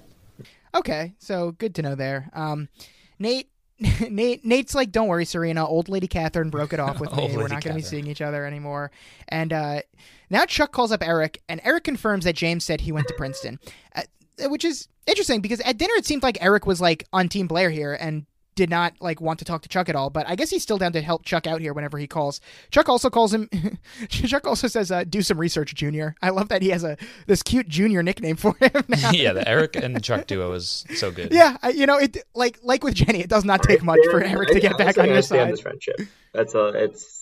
Oh, I love I yeah. We both love the the uh, Chuck and Eric dynamic. Yeah. It is very fun. Um, also, you know, just more about James, like I, how he couldn't keep this straight, and what like just keep the lie consistent. You know, it's uh, it's a bit of a stretch here for for for this conflict, but oh well. Dan is Dan's on the phone, and Dan has uh up until you know he's gonna head to the white party, but he's been separate from everyone else in the episode so far. And he and Jenny are the only ones uh, still in the city, I guess. They have not made their way to the Hamptons just yet. And Rufus is not surprised that Dan couldn't write a story because it took Rufus himself 12 years to write one song. So I guess I guess severe writer's block runs in the family. Much like their innate ability to pick up girls at art galleries and bookstores, they also cannot like write when they need to. Yeah, I honestly didn't realize it had been that long since he had written a song. It, it, if I were Dan, I'd, I would ask my dad. I'd be like, "Hey, Dad, is everything all right there?" Dad, are you okay? you know, like you, get, you got to get yourself together. No, when when the when the van der Woodsen women fuck with their hearts, they cannot do anything. The Humphrey men are the one and the same. They cannot do anything. Um, and Dan is now clearly regretting his decision to break things off with Serena, so he's gonna, you know, decide to try to win her back. Uh, back to Eric, Chuck, and Nate. And his plan is to literally just show up at oh, yeah. her grandmother's beach yeah, of course. with no invitation, not friends with anybody there, and hope that she wants to see him. And this should not work, but we will get into it. I don't know how it works, but um, before that, Eric, Chuck, and Nate are all hanging out. They are literally playing croquet right now, and this was just so funny to me. I, it's like a they're like parodying rich people at this point. I cannot believe anyone actually yeah. plays croquet. This is a game that only rich all people play for yeah. some reason. Like, as as a poor, I have obviously never played this before. But um, have either of you uh, ever you know taken the old croquet mallets out for a spin? As a fellow poor, I actually have. Um, I, I had a set for the backyard when I was growing up, and we would set up uh, two of the rings on opposite ends of the backyard as goals and just play with the croquet mallets and the croquet balls as if it was like a field hockey game. oh, there you go. Charles, when was the last time you were at the uh, croquet field? I, I I've played it a couple times at other people's houses. I've never met somebody who was you know just hanging out playing croquet. Yeah, this was very uh, funny to me. um, and I again got a. Fl- with the with the outfit, I was just gonna say, got to point it, it out. Incredible. Love Chuck's croquet outfit, especially. He continues to kill it with the fashion this week. He's got like high socks on. He's got like it's so good. And um, this feels like like the fifth or sixth outfit by Chuck this episode. Yeah, there were so many costume changes in this episode. Yeah. And uh, um, so, according to Detective Eric, not only did James not go to Georgetown, but he also didn't go to Princeton. There's no record of him at any of the big schools. And this is actually um, my not even a joke because uh, there were no actual jokes in this episode, but this was my like line of the episode where Nate asks Eric, when did you become Sherlock Holmes? And Eric just looks at him, completely ignores him, and continues talking to Chuck. Like, I have no idea why Eric was so rude to Nate, but it was so funny. he looked at it and was just like, Nate, shut the fuck up. This is me and Chuck time, bud. Who invited you? so uh, after Nate got slammed too, I could just see on his face that he was just like, I don't even know what I'm doing here. Yeah, that's the thing. I feel like Nate is being like, "Why the fuck do we care about this?" Nate's so dumb; he doesn't even know and what's Eric going on. clearly cares. He's using it as a way to, you know, stay close to Chuck and bomb a Chuck. And it's just like Nate's like, "I've been through this so many times with Chuck. This is like, this is just absolutely absurd." Let me go back yeah. to my mature older woman, and, scandalous older woman. Yeah, Nate just shows up uninvited and is like, "What are we doing, Sherlock Holmes here? What's happening?" Yeah. so uh, Chuck Chuck calls his PI to figure it out, and also, uh, Serena's here now, and she she's still expected to be Nate's cover at the white party, which she's annoyed about because you know things are supposed to be broken off. But uh, I guess not exactly. So Blair Blair and James are on their bikes. This looks like a cute little bike date that they were just on. And Blair's about to dump this loser, but she gets a message from Chuck that he'll be at the white party after all. And so she changes her mind in the moment and just says, "All right, you know what? I actually I was just going to invite you to the white party."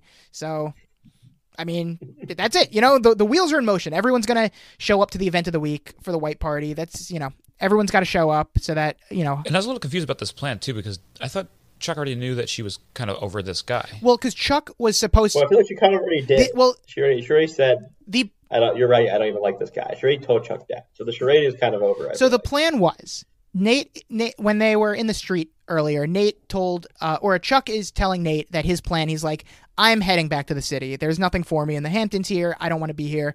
And Nate's like, Oh, you're going to miss out on the white party? And he's like, I don't want to go to the white party. I want to go back.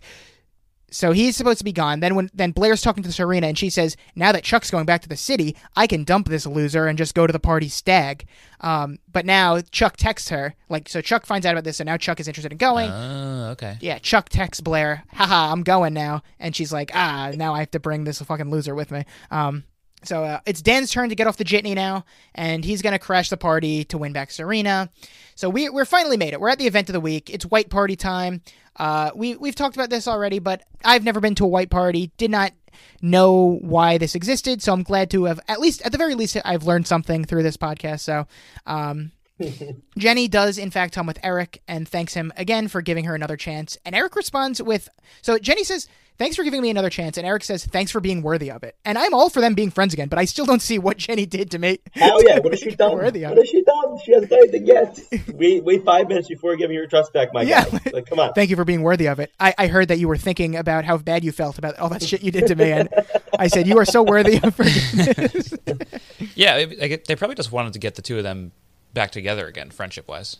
I mean, yeah, the problem is like the writers really didn't want to do any work for this episode. They were also on summer break. I feel like they were in summer mode. They just they they just tell us that Jenny is worthy of a second chance without showing us any proof of that, and we're just like, okay, all right, I guess she is. So and to the point of like writer laziness, Cece, like this the whole Cece thing in general, is so bizarre. Oh my god! Don't don't even get me don't even get me started about Grandma Cece. We will so get weird. to it.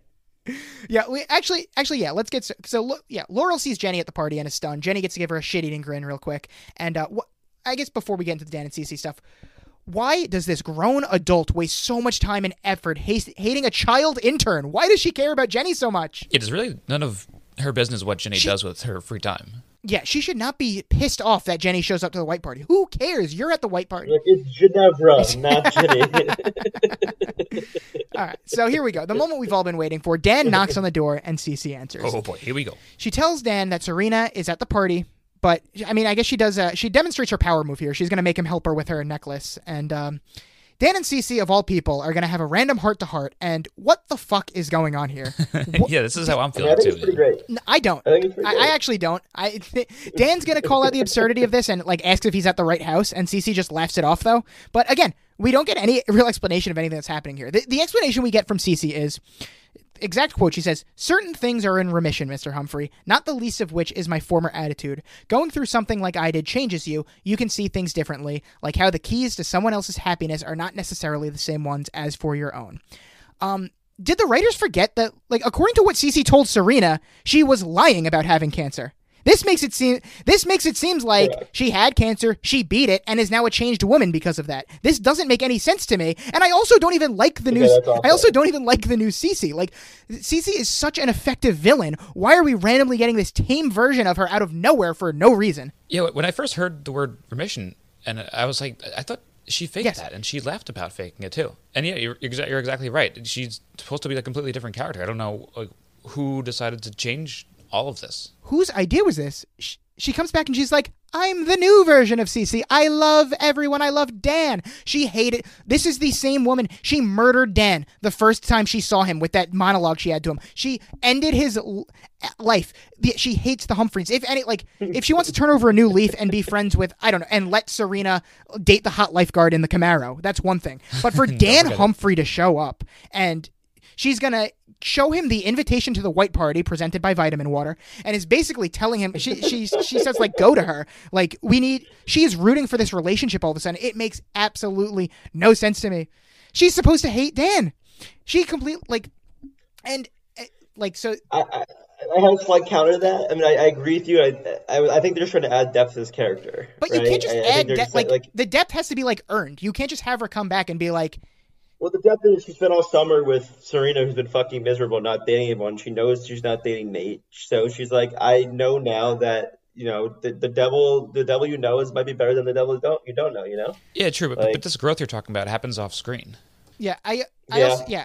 Be, yeah, we don't get like we don't see any of this happen. It comes out of nowhere. It's also a much more boring version of who was used to be, not used to, be, I mean, who still will be, but who should otherwise be an iconic just villain character. This is very out of character for her, and also just the thing about her mention, like implying that she beat cancer when she told Serena she was faking the cancer. that part, like I, thi- thi- that part, I didn't even think about that. I forgot. it's like the writers just like forgot the continuity of the Yeah. show here. Like the moment is earned when we see it. I feel like, whereas this is just like very random. Like thi- this doesn't like feel It's sort of place that it just creeps me out. yeah, this doesn't feel like an episode of Gossip. Like it's just like Yeah, it feels like the it feels like a completely different show. it feels like the alternate universe of Gossip Girl, like where it's similar characters but they live in the Hamptons and you know whatever. But It's similar writers, but but they live in the Hamptons. yeah, exactly. um, And also, why, why is she so interested in his and Serena's relations? Like, has she been thinking about this all summer long? Yeah, she's just so she's just so invested in the relationship that she's literally like she's pulling a Dan Humphrey. She's stalking Dan and Serena and just I'm just happy. I'm just I'm just happy that you know they didn't hook up.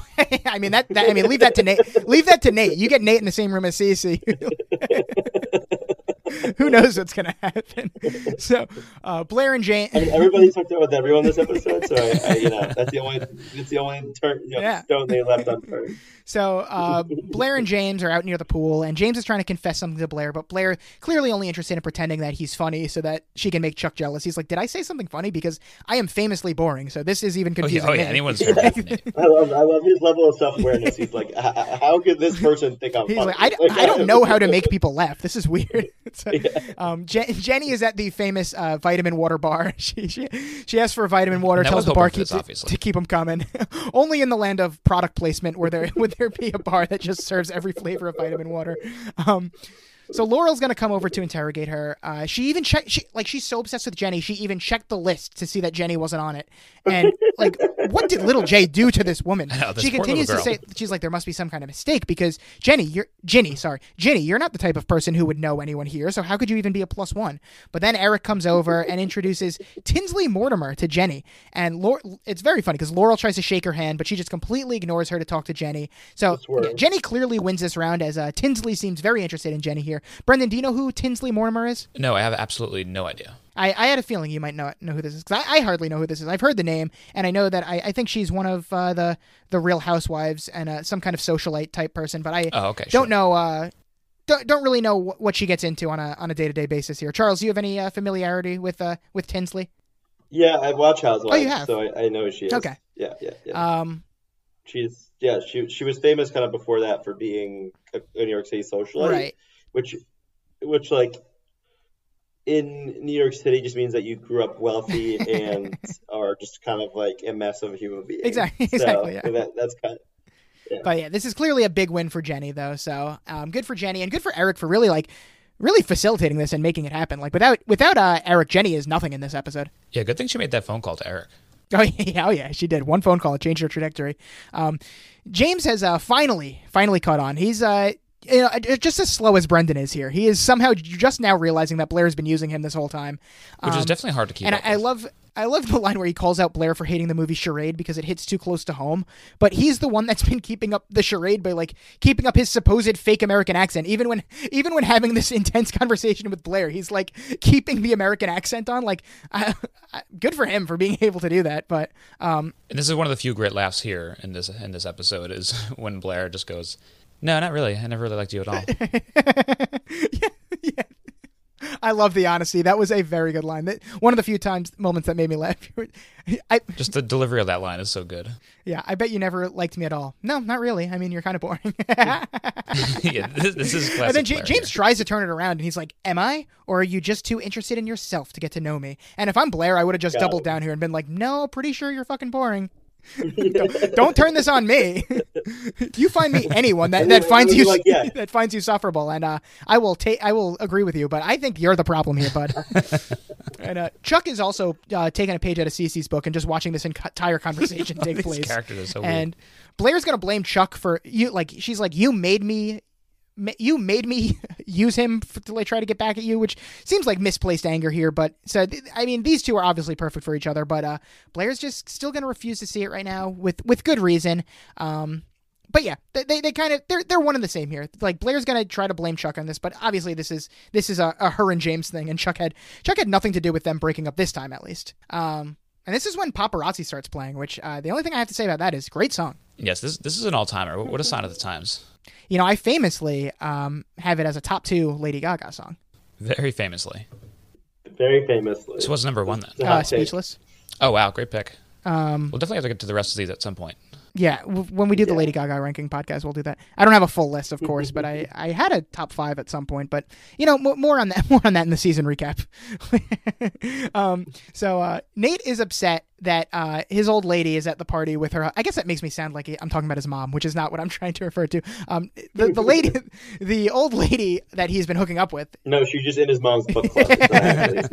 she's she's at the party with her husband, and Nate is upset about this, even though he knew she had a husband and that they would be going to this party together. I don't know why Nate gets so pissed off where he has to like just get wasted, like he where he has to get drunk to uh like he knew what he was walking into. Like this is the reason he showed up to the party to spy on the husband, and now that he sees it, he's like, "Oh, I don't like this at all." Um, this scene could have been a lot more fun if Dan and Serena got into more hijinks. yeah, big dumb baby and, Nate just brooding around like he always does. This this definitely should have been punched up in a way that sort of fucked with the party a little bit more.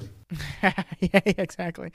He just punches the husband in the face. Like, yeah, that would have been good. We know he's got a mean right hook. He oh yeah, rivals Mike Tyson. Nate, Nate just wants to make her feel as badly as he feels, and Serena, of course, uses this as an opportunity to make out with him. She's like, "Oh, you want to make him feel bad? Uh, perfect. I've got the idea. This is the only thing. Like, there's no other thing that we could do right now. I will make out with you. This will answer all of our problems. And of course, Dan is right there and sees it happening. And again, Serena, there's no one to blame but herself here for this one. Like, Serena did not have to make out with Nate. And this plot device is just so frustrating. They, they do this so fucking often with this the wrong place, wrong time thing. no, they they use it yeah, a lot. It's, it's so it's so it's so weak from the writer's perspective. Really, they is. use it a lot, and uh, you know, Serena and Dan obviously are going to argue about this, and Dan, you know, goes, "Nate, huh? I guess even bad history repeats itself."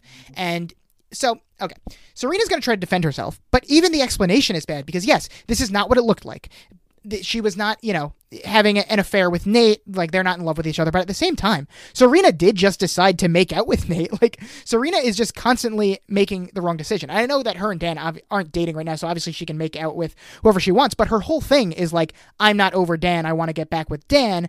So now let me make out with Nate just because I like I there wasn't even really a good reason. So um, it, it, only makes it harder because Serena can't explain what's going on. Like Dan's asking questions, and she's like, "I was trying to make I was trying to help Nate make someone jealous, but I can't tell you who, and I can't tell you why I can't tell you. Like, yeah, I feel like they set up this entire Nate plotline just for this moment. Right? Yeah, yeah exactly. They gave they gave Nate an old lady to to have sex with just so just to give Dan and Serena an argument.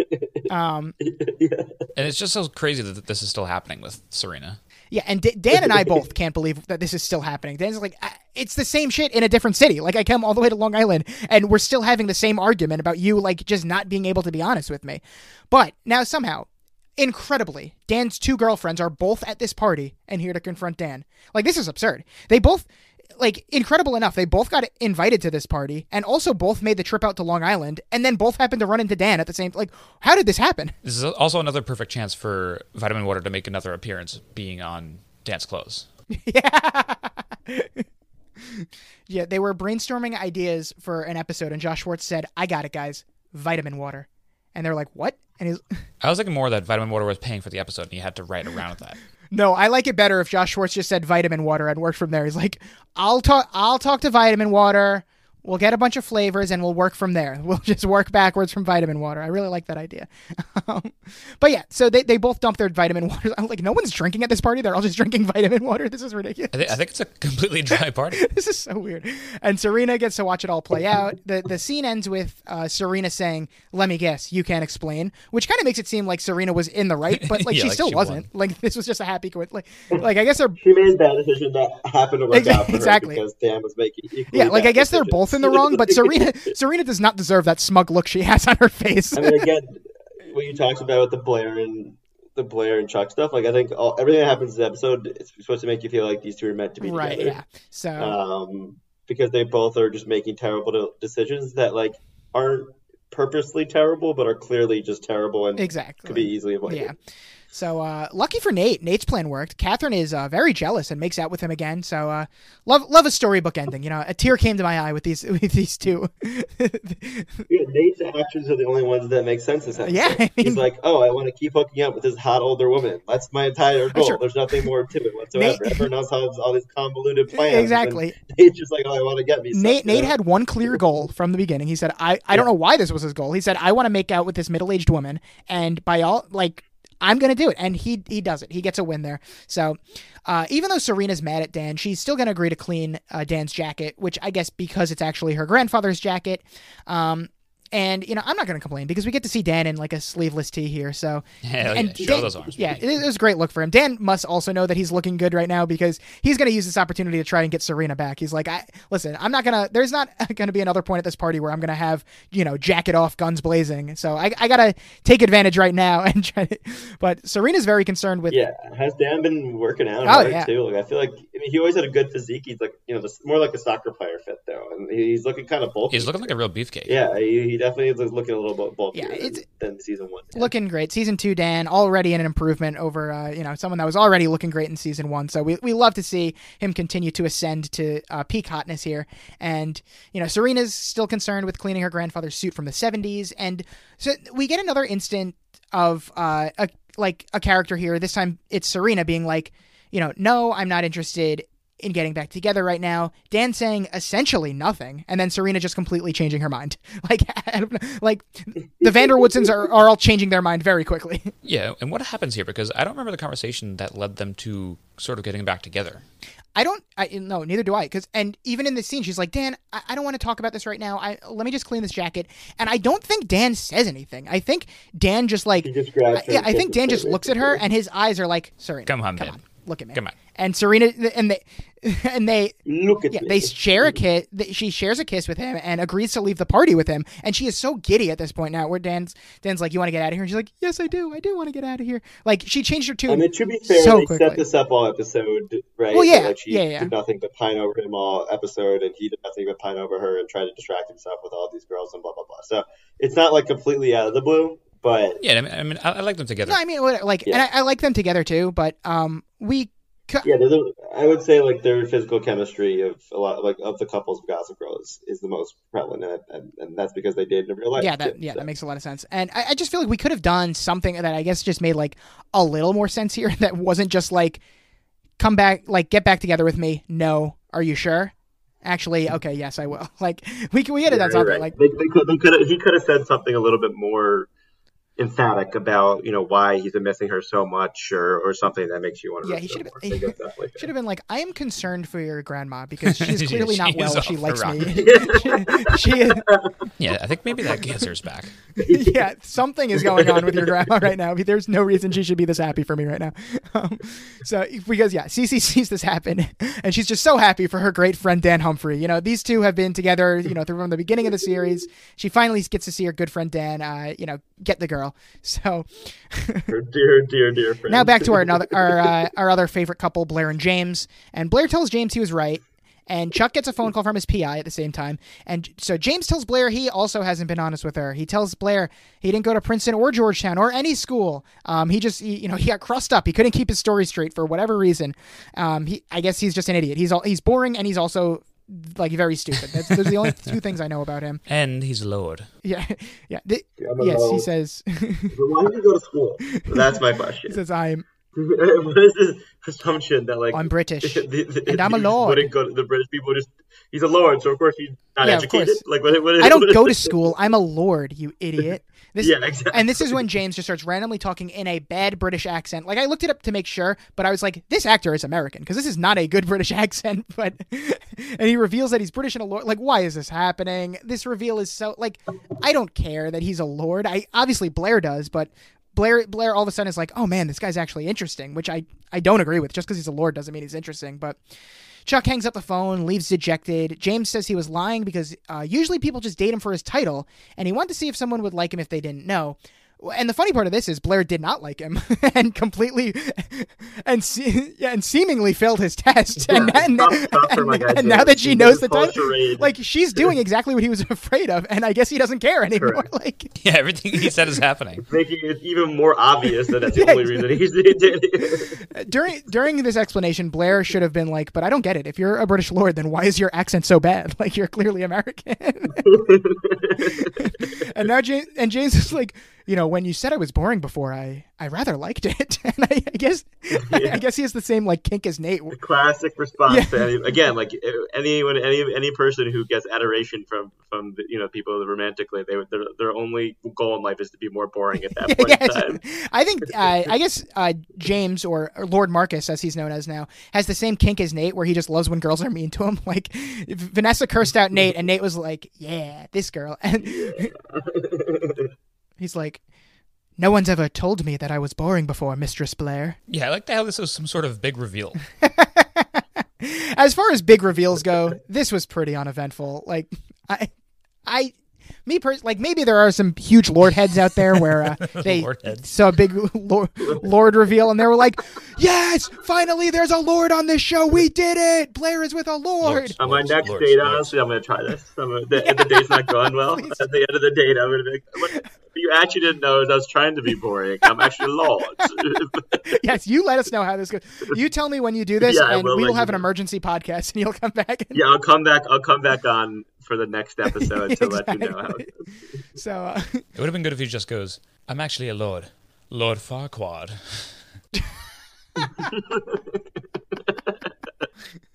I think I think Blair would have sent him on his way. Kidding, kidding. That was the...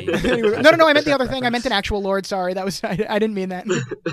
I think what's I mean, I completely agree with 100 percent with your takes, but I think what they're trying to say is that like Blair would care about right, no, yeah, that, yeah, even yeah, though the viewer doesn't, right? Yeah. Like, which kind of makes sense, right? Like Blair does care about that kind of stuff. Yes, obviously. I am actually a huge lord head. but yeah, but so this is the reason they they use to like warrant her keeping this guy around and like keeping him on the show, but I don't want this guy on the show because he is still boring. like so um but uh, J- Jenny and Laurel have their standoff here, and apparently, like this was confusing to me. Apparently, Tinsley Mortimer offered Jenny an internship, and Jenny turned it down to continue working with this asshole. Like this seems like a bad move from yeah, Jenny. Like Je- Jenny She's miserable getting no recognition for her job. She's like, you know, this this great person I really respect wants me to work yeah. for. I'm good. And she's like, yeah, that, that, seems like a huge whiff from Jenny. What an immense opportunity that would be, and she totally skipped out on that. Yeah, it's like like even like if this works out, the best thing is like you work this, you know, not that great internship, but at least you have like the smallest amount of respect. Whereas she could have actually been working with like this wealthy socialite, like, you know, I'm sure it would have been a better gig. Yeah, someone that specifically requested her and likes her designs.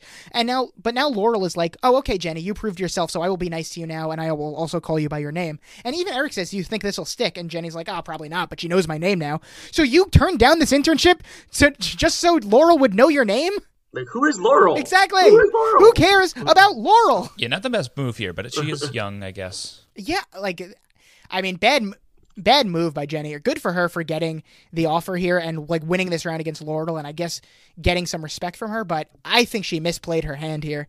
Um, yeah. So I respect I respect the move. I think it's a terrible. Yeah, absolutely. Um, Chuck is going to confront Blair now, and we are we are finally finally at this moment where first of all Chuck's hair looking good here by the way, but also yeah, not bad on hair watching. Chuck is finally going to actually try and explain himself and ter- tell Blair what happened. Uh, you know, he was scared that if he spent too much time with Blair, that she would you know eventually see the real him and like not like what she saw. So, um, Brendan, I, are are you buying this uh, explanation here?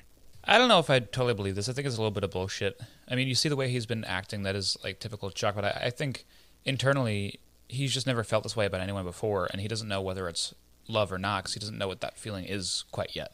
You know, so I think he's still trying to figure that out. But he knows he has feelings for her, but he doesn't know what it all means to him. And he could have he could have won her back here. I think this is the real reason why Chuck didn't say it the first time. I, and, I, I do, you know, I, I, don't think Chuck's ever been right. in a relationship. I think that's pretty clear, right? So like the prospect of him then having to be himself and not put on these all these charades that he normally does, uh, everything else, like yeah. I think is probably scary to him. And but his actions after this speech make no fucking sense. That's true. But I, I actually like this a lot better as the reason. So as then the reason we got at the end of season one. So I will believe Chuck Correct. here that this was the reason because uh, we leave off season one where Chuck is supposed to meet Blair at uh, his helicopter or whatever and vacation with her, and then Bart comes up to him and is like. Hello, son. I'm very proud of you for uh, finally settling down and finding a woman. No more sleeping around for you. And Chuck is like, no, but I I want to sleep around. I can't do it. And then he like goes to literally the first girl he sees and is like, "Hello, I'm Chuck Bass." So, I mean, I thought that was a very very stupid reason to just randomly break it off. So this reason at least makes more sense. Wish we could have seen a little bit of that in the season 1 finale to actually make that little epilogue make sense, but uh, glad we're getting it here.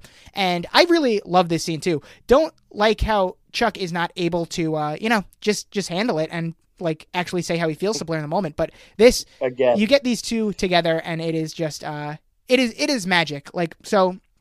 Chuck pretty much begs Blair to not leave with uh, Lord James, uh, and he's finally having a real moment with her here. Uh, probably should have come a lot sooner, but I guess, you know, finally happening. And Blair responds with, "Why? Give me a reason." And I'm Chuck Bass doesn't count. Good for Blair for knowing. that was without a doubt coming. Uh, his his catchphase. That is yeah. his go-to move. He was like, Shh. "Yeah, it's like Harry Potter like, with Expelliarmus." Yeah. yeah. Chuck, was, Chuck was like, "Shit, back back to the drawing board." Uh, and it, like I was saying, in, in, an episode in which I have so many problems with it, this scene here is actually pretty iconic.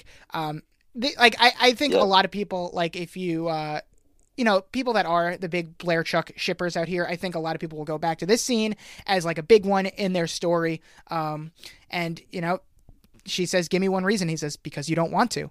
Not good enough. Because I don't want you to. That's not enough. And he says, What else is there? And here we go. The first time Blair says this iconic line. She says three words, eight letters, say it and I'm yours. And I literally got chills. You know, I, I, didn't cry, but I was certainly getting emotional. Uh, Charles, I know you're a big, you know, Gossip Girl fan, so you were obviously familiar with this line. How, how'd you feel watching this scene back? Mm-hmm.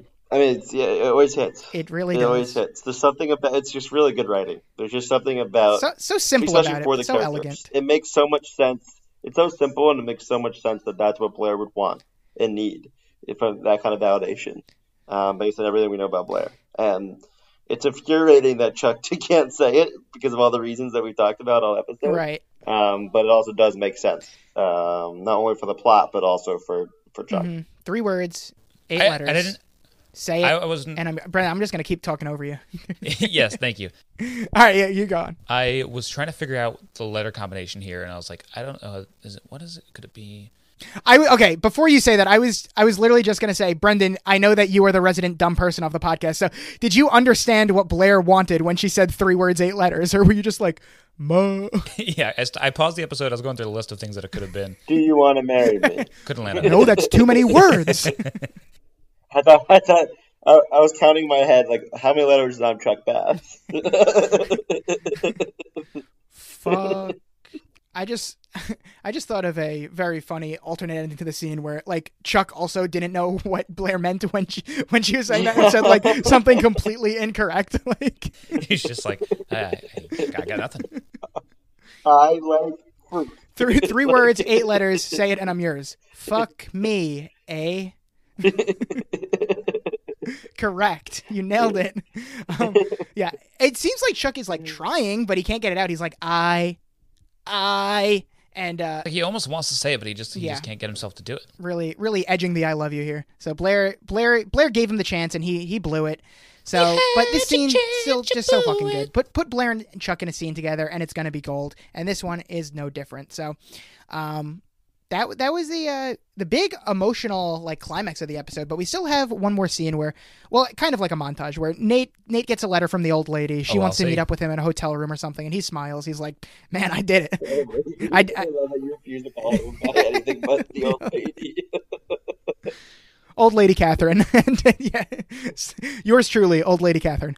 Um, then we also see Dan and Serena are on the beach. Chuck's getting drunk at the bar. Poor guy. I, was this this was actual alcohol, right? This was not just a vitamin water that he was drinking.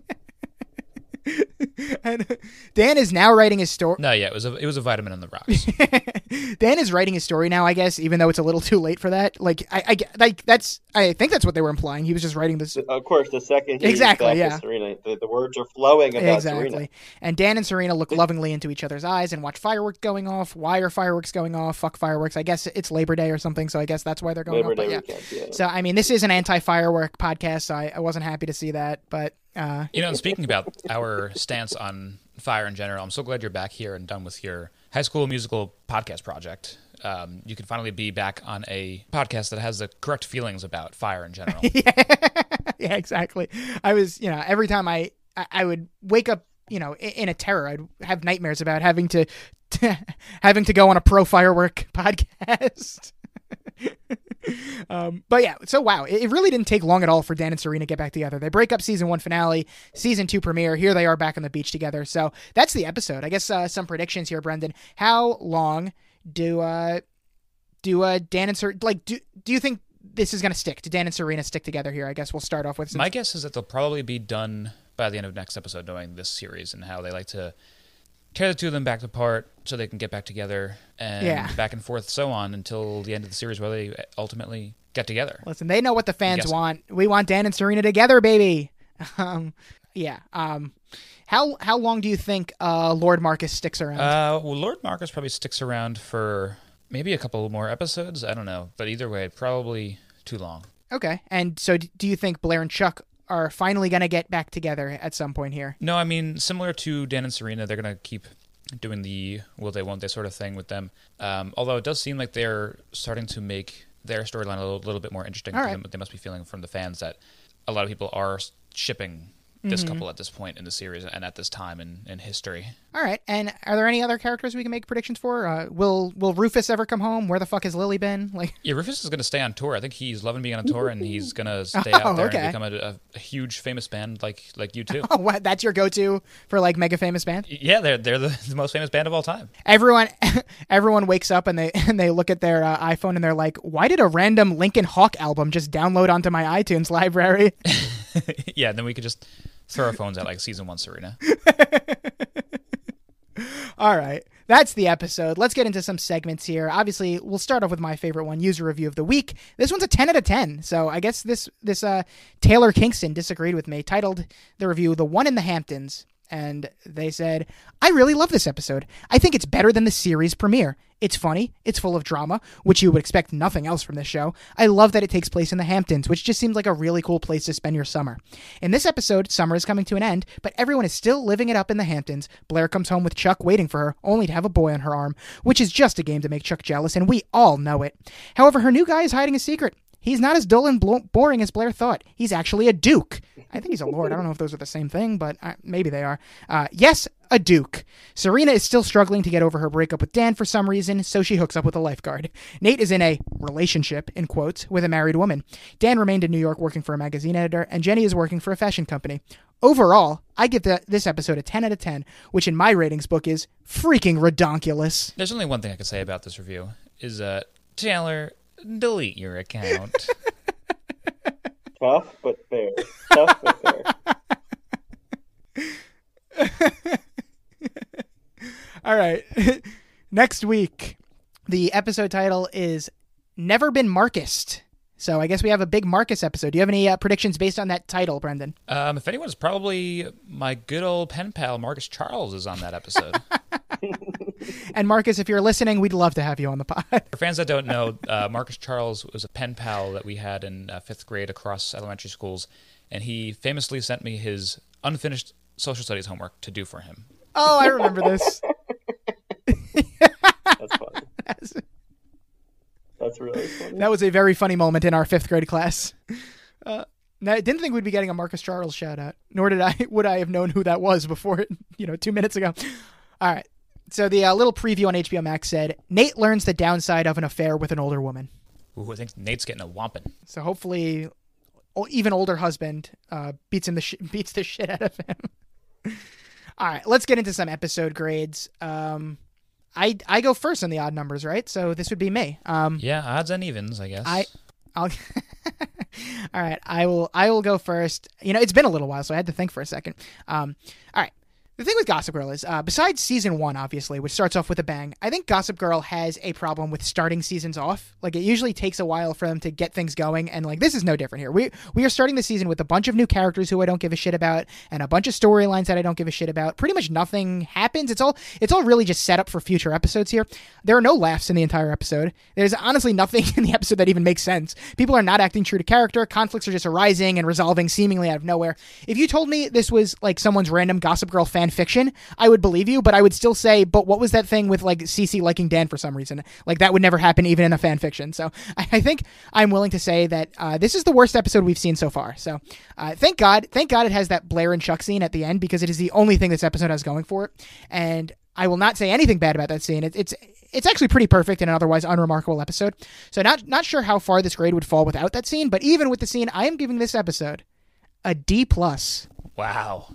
D plus. So harsh. I mean, bad start, but I, I before this uh, rewatch here, I have I had said that season two is my favorite season. So we should be uh, getting some really good things. Uh, you know, still very a lot of good things. That, I, am trying to not scare you off from continuing to watch Brendan. I just I just think it's Gossip Girl season. If that's, if that's it. Yeah, exactly. Gossip Girl just tends to, uh, you know, start a little slow in the season, but it picks up quickly, and I think this season especially is uh, still a lot of fun stuff to come. So don't don't worry, Brendan. But um, Brendan, you want to go next year and give uh, give your episode grade? Yeah. So I, I mean, I was sort of with you for majority of that. I might not go as harsh as you, but like you said, I mean, there's not a lot of laughs. And I'm, I'm mostly here for the laughs, and uh, all these characters that had been introduced to us just kind of sucked, and uh, they were all unearned, and we don't care about these people because we don't know them well enough to to give them the time of day. Um, and and if Nate's storyline is the most interesting, then you gotta have a feeling it's going to be a relatively bad episode as far as Gossip Girl standards go. So, and also just like slightly unrelatable Nate sleeping with this this woman 20 years older than him. I'm gonna go ahead and give this guy a C minus. I mean, who among us hasn't who among us hasn't, you know, had sex yeah, with someone exactly. 20 years older than us while we were in high school? So it's very relatable stuff. Yeah, you know, I haven't done it yet, but I think I want to go back to school and go back to high school. try it out again. yeah, I'm, I'm going to do sort of like a Billy Madison situation and just try and like try and bang my teacher though while I'm there. Yeah, but, but, yeah, I, I, wasn't sure how low to go on this one because I I, I definitely did, liked it like less than any episode I've seen before, mm-hmm. but I, I, mm-hmm. didn't know how low the floor was because I, I hadn't like C minus to me in college is like sort of the the baseline as far as low as you can get without failing. So Yeah, I think of an FS failing, but I'm also thinking of this in like terms of just like Gossip Girl episode. So like, you know, uh, right? Yeah. So like the standards of this show itself. Yeah, yeah, exactly. And that kind of makes me want to bump it down a little bit, but listen, you know, don't uh, bump know, it down. I'll, don't I'll don't bump it down to impress me. But if you okay, C minus. All right, and uh, Char- it wasn't bad. It just wasn't all that engaging. Yeah. And it wasn't, yeah, and there just wasn't enough like, uh, like laughs or like zany plot lines to like make up for it. But, um, Charles, where do you fall on this uh, on this episode? Sorry to be so down on the episode you came on to guest for. No, so. no I think that's good. I mean, I I, you know, I absolutely blast watching it, and then kind of putting myself back into Gossip Girl world, and you know, revisit our our, our, our favorite and least favorite characters who are all the same people. Um, but yeah, it's certainly not the best episode. I, I, you know, I do think there's some more memorable moments for me, especially that scene that you guys have been talking about, but just also just their general kind of actions this episode. Maybe because it's so out of character and weirdly and badly written, it is pretty a memorable episode to me versus a lot of like the plots in New York, uh, you know, where they kind of rehash a lot of the same actions and you know, Blair trying to plot, and this happens, this happens, but you know, kind of blend together more for me. Mm-hmm. So from that perspective, I, I, think the memorability of like the different setting and everything like that bumps it up a little bit for me. That being said, I agree with you 100% that it's really badly written. It seems like a different writing. They forgot a lot of, of the facts and plot lines of what happened the season before, and the character development all makes no sense. Um, so I I probably have it more like a C plus. All right. Okay. Um, and and give it like an A minus for memorability and like a D for continuity, well written humor, and all these other things. Yeah, and yeah, we didn't really mention this a lot, but it does have the whole Hamptons aspect going for it. And I think if um if you take out the last Blair and Chuck scene and you take out the fact that this episode takes place in the Hamptons, like it's pretty unmemorable. Like no one would remember this was an episode yeah. of Gossip Girl. So I, it does. Yeah. The setting is yeah. Too. The setting definitely does have a lot going for it. Um, so let's get into some MVPs and LVPs. I will go first again. Uh, for MVP, I think it has to be Eric. Like he quietly had a really good episode. I, I still don't know uh, why he so easily forgave Jenny, but I'm glad he did because I do love these two as friends. So um, it's probably just because he's a super nice guy and and can't stay mad at someone, which is another point in his favor. So I, I mean, if you just go look over his stats in this episode, he gets Jenny her invite to the white party. He's also the one who introduces her to Tinsley Mortimer. Uh, Jenny does not get to win this battle with Laurel if not for Eric. And then if that's not enough, also, Eric also turns into a detective randomly, is able to find some information about uh, Lord Marcus James. yeah, he's also responsible for my biggest laugh of the episode, just ignoring Nate.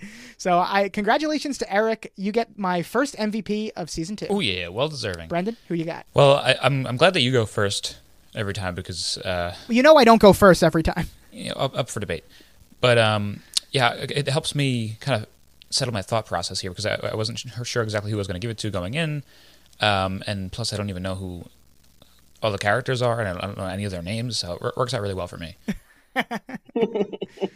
I don't even know these character names, man. You got to help me out. Um, we're going to be handholding buddies here. I got to give this one to Eric as all well. Right. He, I, I, just love whenever he does show up on screen. He's he's not always there every episode, so when he is, he always comes in with a bang. Uh, I just I love his and Chuck's relationship uh, him him being friends with Jenny again is great, and just uh, his little his funny ignoring of, of Nate in that season just cracked me up in, a, in an episode so light of comedy. So, Eric, you, you, get mine too. Yeah, and you know, to Charles's point, like from all the way in the top of the episode, he, he mentioned that all like all the main characters are like unlikable in one way or another so that when like when you see the supporting character like a supporting character that you like come on and it's just like they're like just an otherwise nice person like you're like oh yes this person is here finally like a nice person in the in the sea of horrible monsters uh charles who who is who's getting your mvp for this episode uh, starting between a few options. My, I was just, you know, one option I was thinking about was Catherine's husband. uh, I always root for a cuck, you know. And the guy, yes, guy very pro cuck it's, show. it's tough, you know. Very good, very good. And he's also a drink. His his inability to satisfy his wife is a big driver for what we all agree is the is the best plot line of this episode, right? it's I mean, true. The Nate plot line. Very true. It's certainly not. It's certainly not Nate's charisma that makes that plot line good. It's the fact that you know he he's he's not able to satisfy his wife and she's acting this way. So I was gonna go there, and then I was thinking about Rufus too because we we talked about on that you know up, up front like Rufus is best in small doses mm-hmm. when he's really just being a good father. Um, so I think uh, just given that you know uh, Rufus is a real character on the show, I'll, I'll go with Rufus. All right, fair enough. Yeah, you know he was only in two scenes, but he did make them count. So uh, just uh, And he drove a lot of the plot too. Like both his speeches yeah. got both his kids to true, yeah. get on the jitney and go to the Hamptons white party and see what happens. Yeah, I mean that that's definitely a good point. Um, for my LVP, I actually wanted to give it to old lady Catherine for like cheating on her husband and fucking a child, pretty much. But uh, Laurel is just so mean to my girl Jenny for absolutely no reason, and it's not like she's even funny mean or redeeming at all. Like, not only is she an unlikable villain who was rude to her teenage in- intern, but she also doesn't even like properly defeat her. Like, she she didn't come out on top. She's not redeemable. She's she's not like funny bitchy. She's just mean. And Jenny comes out on top, and Laurel's completely embarrassed at her party. So I, I think she's the LVP here. I'm giving it giving it to Laurel. Brendan, what about you? My LVP has to go to Cece here. She is just so bizarre in this entire episode. Um, and it's just like it's just not the character that we were introduced to last season, and I just don't I don't like the way she acts. Is just a what a what a strange weird. You didn't like seeing her stare at, at Dan and Serena. I just didn't enjoy her being on screen this episode. Yeah, that's true. Um, all right, uh, Charles, who do you got for the LVP? I'm gonna go with Chuck. I think. I, okay, I just think that's fair. Chuck yeah. has a lot of good. It's more just like you expect more from Chuck. Is you know has some great moments on the show. His fashion this episode kind of saves him. And I was thinking about not picking him because of the croquet outfit and the hat. Um, and the hair honestly looks pretty good too. So all those reasons, but his, his performance here is just so weak. It is just, it's like uh, he's done nothing all summer, but you know he done nothing to help himself all summer. Never tried to reach out to Blair. Pines over her all episode, and then like calls his PI to find. Like he puts all his effort to like to you know get rid of this guy and and make her feel bad about dating this guy and see through her obviously you know transparent plan to get make him jealous. And then he has an opportunity to get her still despite all of his terrible yeah. behavior and actions especially this episode of being lame as hell and he still can't say what she's looking to say. Like maybe he really just doesn't that's to matt's point earlier maybe he just does not know what the three words she's looking for is that's why he freezes. Like maybe he. We saw him you, but... live in the moment trying to figure out what it was. He was just going, yeah. That's why he freezes, I... and at that point, it's such an awkward silence that he, they, you know, there's nothing you can do but kind of move on. So.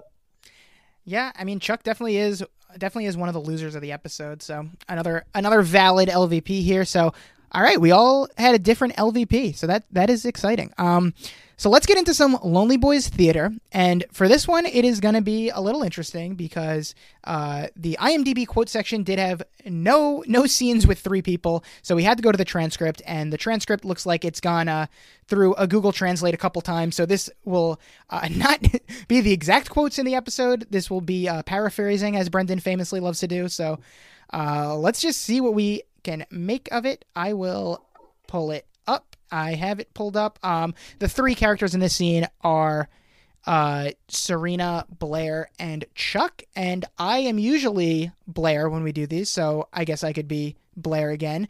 Brendan, you're usually Serena, and Charles, your name is Chuck, so it, maybe Chuck does seem like a good fit for you. Just to clarify, Chuck uh, Bass not based on my life, despite the yeah. despite the obvious similarities. yeah. Do you have uh, any objections to portraying Chuck in this scene? No, I have no objections. All right, so we'll start it off with Blair and Serena here. Uh, do you guys have Do you guys have your scripts out in front of you? Uh, you know, this script is far from a script. You know, these are nowhere these are the right words for the episode, yeah. but it's certainly enough of a setting setting setter yeah. that I can work off of this. All right, uh, so let's let's let's see what we can do here. I'll start it off. So that so that way you've done nothing all summer. Please do not tell me you spent your time doing crossword puzzles and you go front of junk. No, I did some. and what's all these rumors about you and Nate? This is pure disinformation, but it allowed me to make my small depression in peace of Nate. Was free to do what he wanted and work it worked for both. You're telling me that you do not find a single guy with whom to have fun? it's good grammar by Blair. I'm Ridge Dredge by a lifeguard enough, GN, but I remember. This is ridiculous. What? You a crazy butt. The lifeguards were invented for that. You use the, you, the lifeguards were invented for that. You use them, then you throw them. You cannot ask for more to rebound. Yes, but I think he is ready yet. Dan, I still miss a little, then a little more enormous. no, Dan, I still miss a little, then a little more enormous. the only thing that no longer go out with Dan Humphrey is to regret not to go out with him. And if you stay proste your chair, it's because this year you do not have your little flirtation summer. Yes, the triplets are divided, but I must admit that the Brazilian, there's no better way to make progress in a language. A Amor. Honestly, this guy James is the classiest I've ever rencontre. I swear. he does not drink his wines, he speaks six languages, and then he offered me a sublime necklace with a gold bee on the clasp. I thought it came from your father. Who is James? Oh, of course, I'm stupid. You have one of those chances. The last time we had spoken, we had not you had not even met, I think. That's crazy. They are so attractive that I scramble to the second, besides everything he says. You're fucking lying. not at all. When you lie, your eyes say the opposite of your mouth. I did not know robots could be jealous. Someone humanized your software? Excellent. We both know that you're using this guy to try to hurt me, as I have done. You did not hurt. Well, okay. I admit that the first days I spent waiting for you in Tuscany were slightly humiliating, but when I realized that you were not coming, I was fortunately regained the lead and I got a buddy. Well, the menial service, you mean the employee of my father? in fact, I did it back just for you. I owe him everything anyway. It was he who introduced me to James. I think it's the right number. Prove it. I not show you anything, but if you want to learn more about James, he will be with us tonight. I bet he'll like as much as me. If by that you mean it does not please me at all, then you're right to see you this evening. Wow, what a scene! I don't know how we got through that. That was. I, I don't know how these this transcript got made. Like that was even that was even wackier than it usually is for these transcripts. Rencontre. yes, I. yeah, yeah. Google Translate gets lazy sometimes and just doesn't. Uh... All right. Well, I'm glad we got through that. Uh, let's do some plugs. Charles. Oh, I'm glad we have confirmed uh, how large Dan is. He's, he's apparently enormous. enormous. I can stand a little, a little more enormous. yeah. All right. So, uh, Charles, once again, thank you for coming on, for being the first guest of season two, for being our first male guest in Lonely Boys history. Um, do you have anything to plug at this hour? Uh, absolutely not. I would say, other than watch watch the OC, watch Gossip Girl, keep listening to the podcast. These you know these guys are the absolute best. Love it to do a podcast with. So thanks again for having me on, guys. Oh, of course. Charles, you famously follow like 2,000 people on Twitter. Do you want anyone to, to follow uh, you on Twitter? No. It's not even worth it. Okay. You, you know, if, if, you want, you can. If you really want to, you can probably find me through you know Matt's account. Uh, but otherwise, probably. you probably don't want to follow me. All right, I will. Uh, I will plug again Sex Lives of College Girls, and I will yes. continue to do so until you've watched I didn't know it, Brendan. Plug outside projects, absolutely. So, oh, Sex of Lives course. of College Girls yes. is the absolute best. Yes, Brendan, have you watched it yet? No, I have not, but I've been uh, doing a rewatch with Nicole of uh, Brooklyn Nine Nine. We're on about the. oh, season. okay. Oh, all right. Um, very funny show. Um, also, the day that this episode is released will, I believe, will be the day that season two of Dollface is released. So that's an also another good show. But as far as me personally, uh, check out again my High School Musical podcast that I did with uh, future friend of the podcast, Matt Ligori. You can find that over on the Choir Room feed.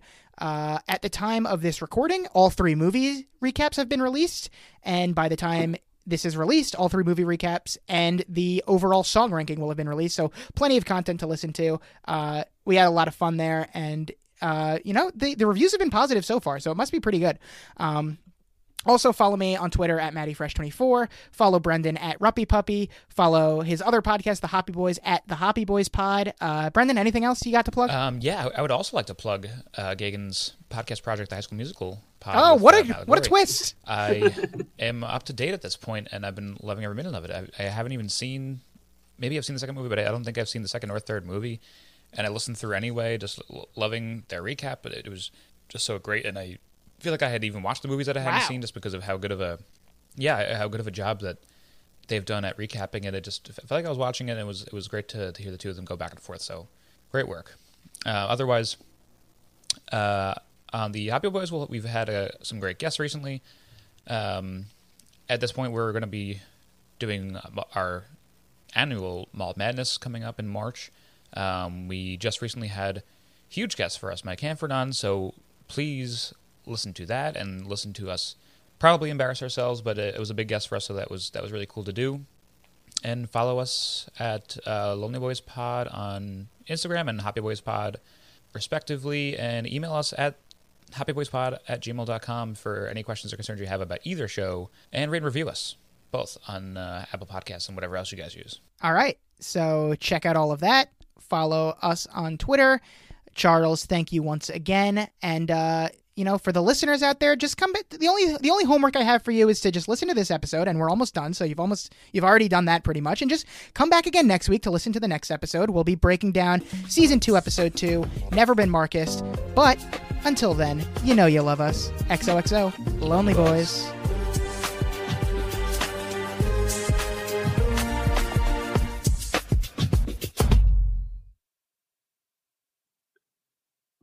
Coming this March wherever podcasts are heard. Brian, I think there's too many beers. Brian, I think there's too many beers. Brian! There's too many beers! No, there's not enough. Two boys decide the winner the biggest beer tournament in all of podcasting. The fate of the Golden Sty is in the hands of our beloved hoppy boys. 32 beers. Four regions. One champion. The Hoppy Boys present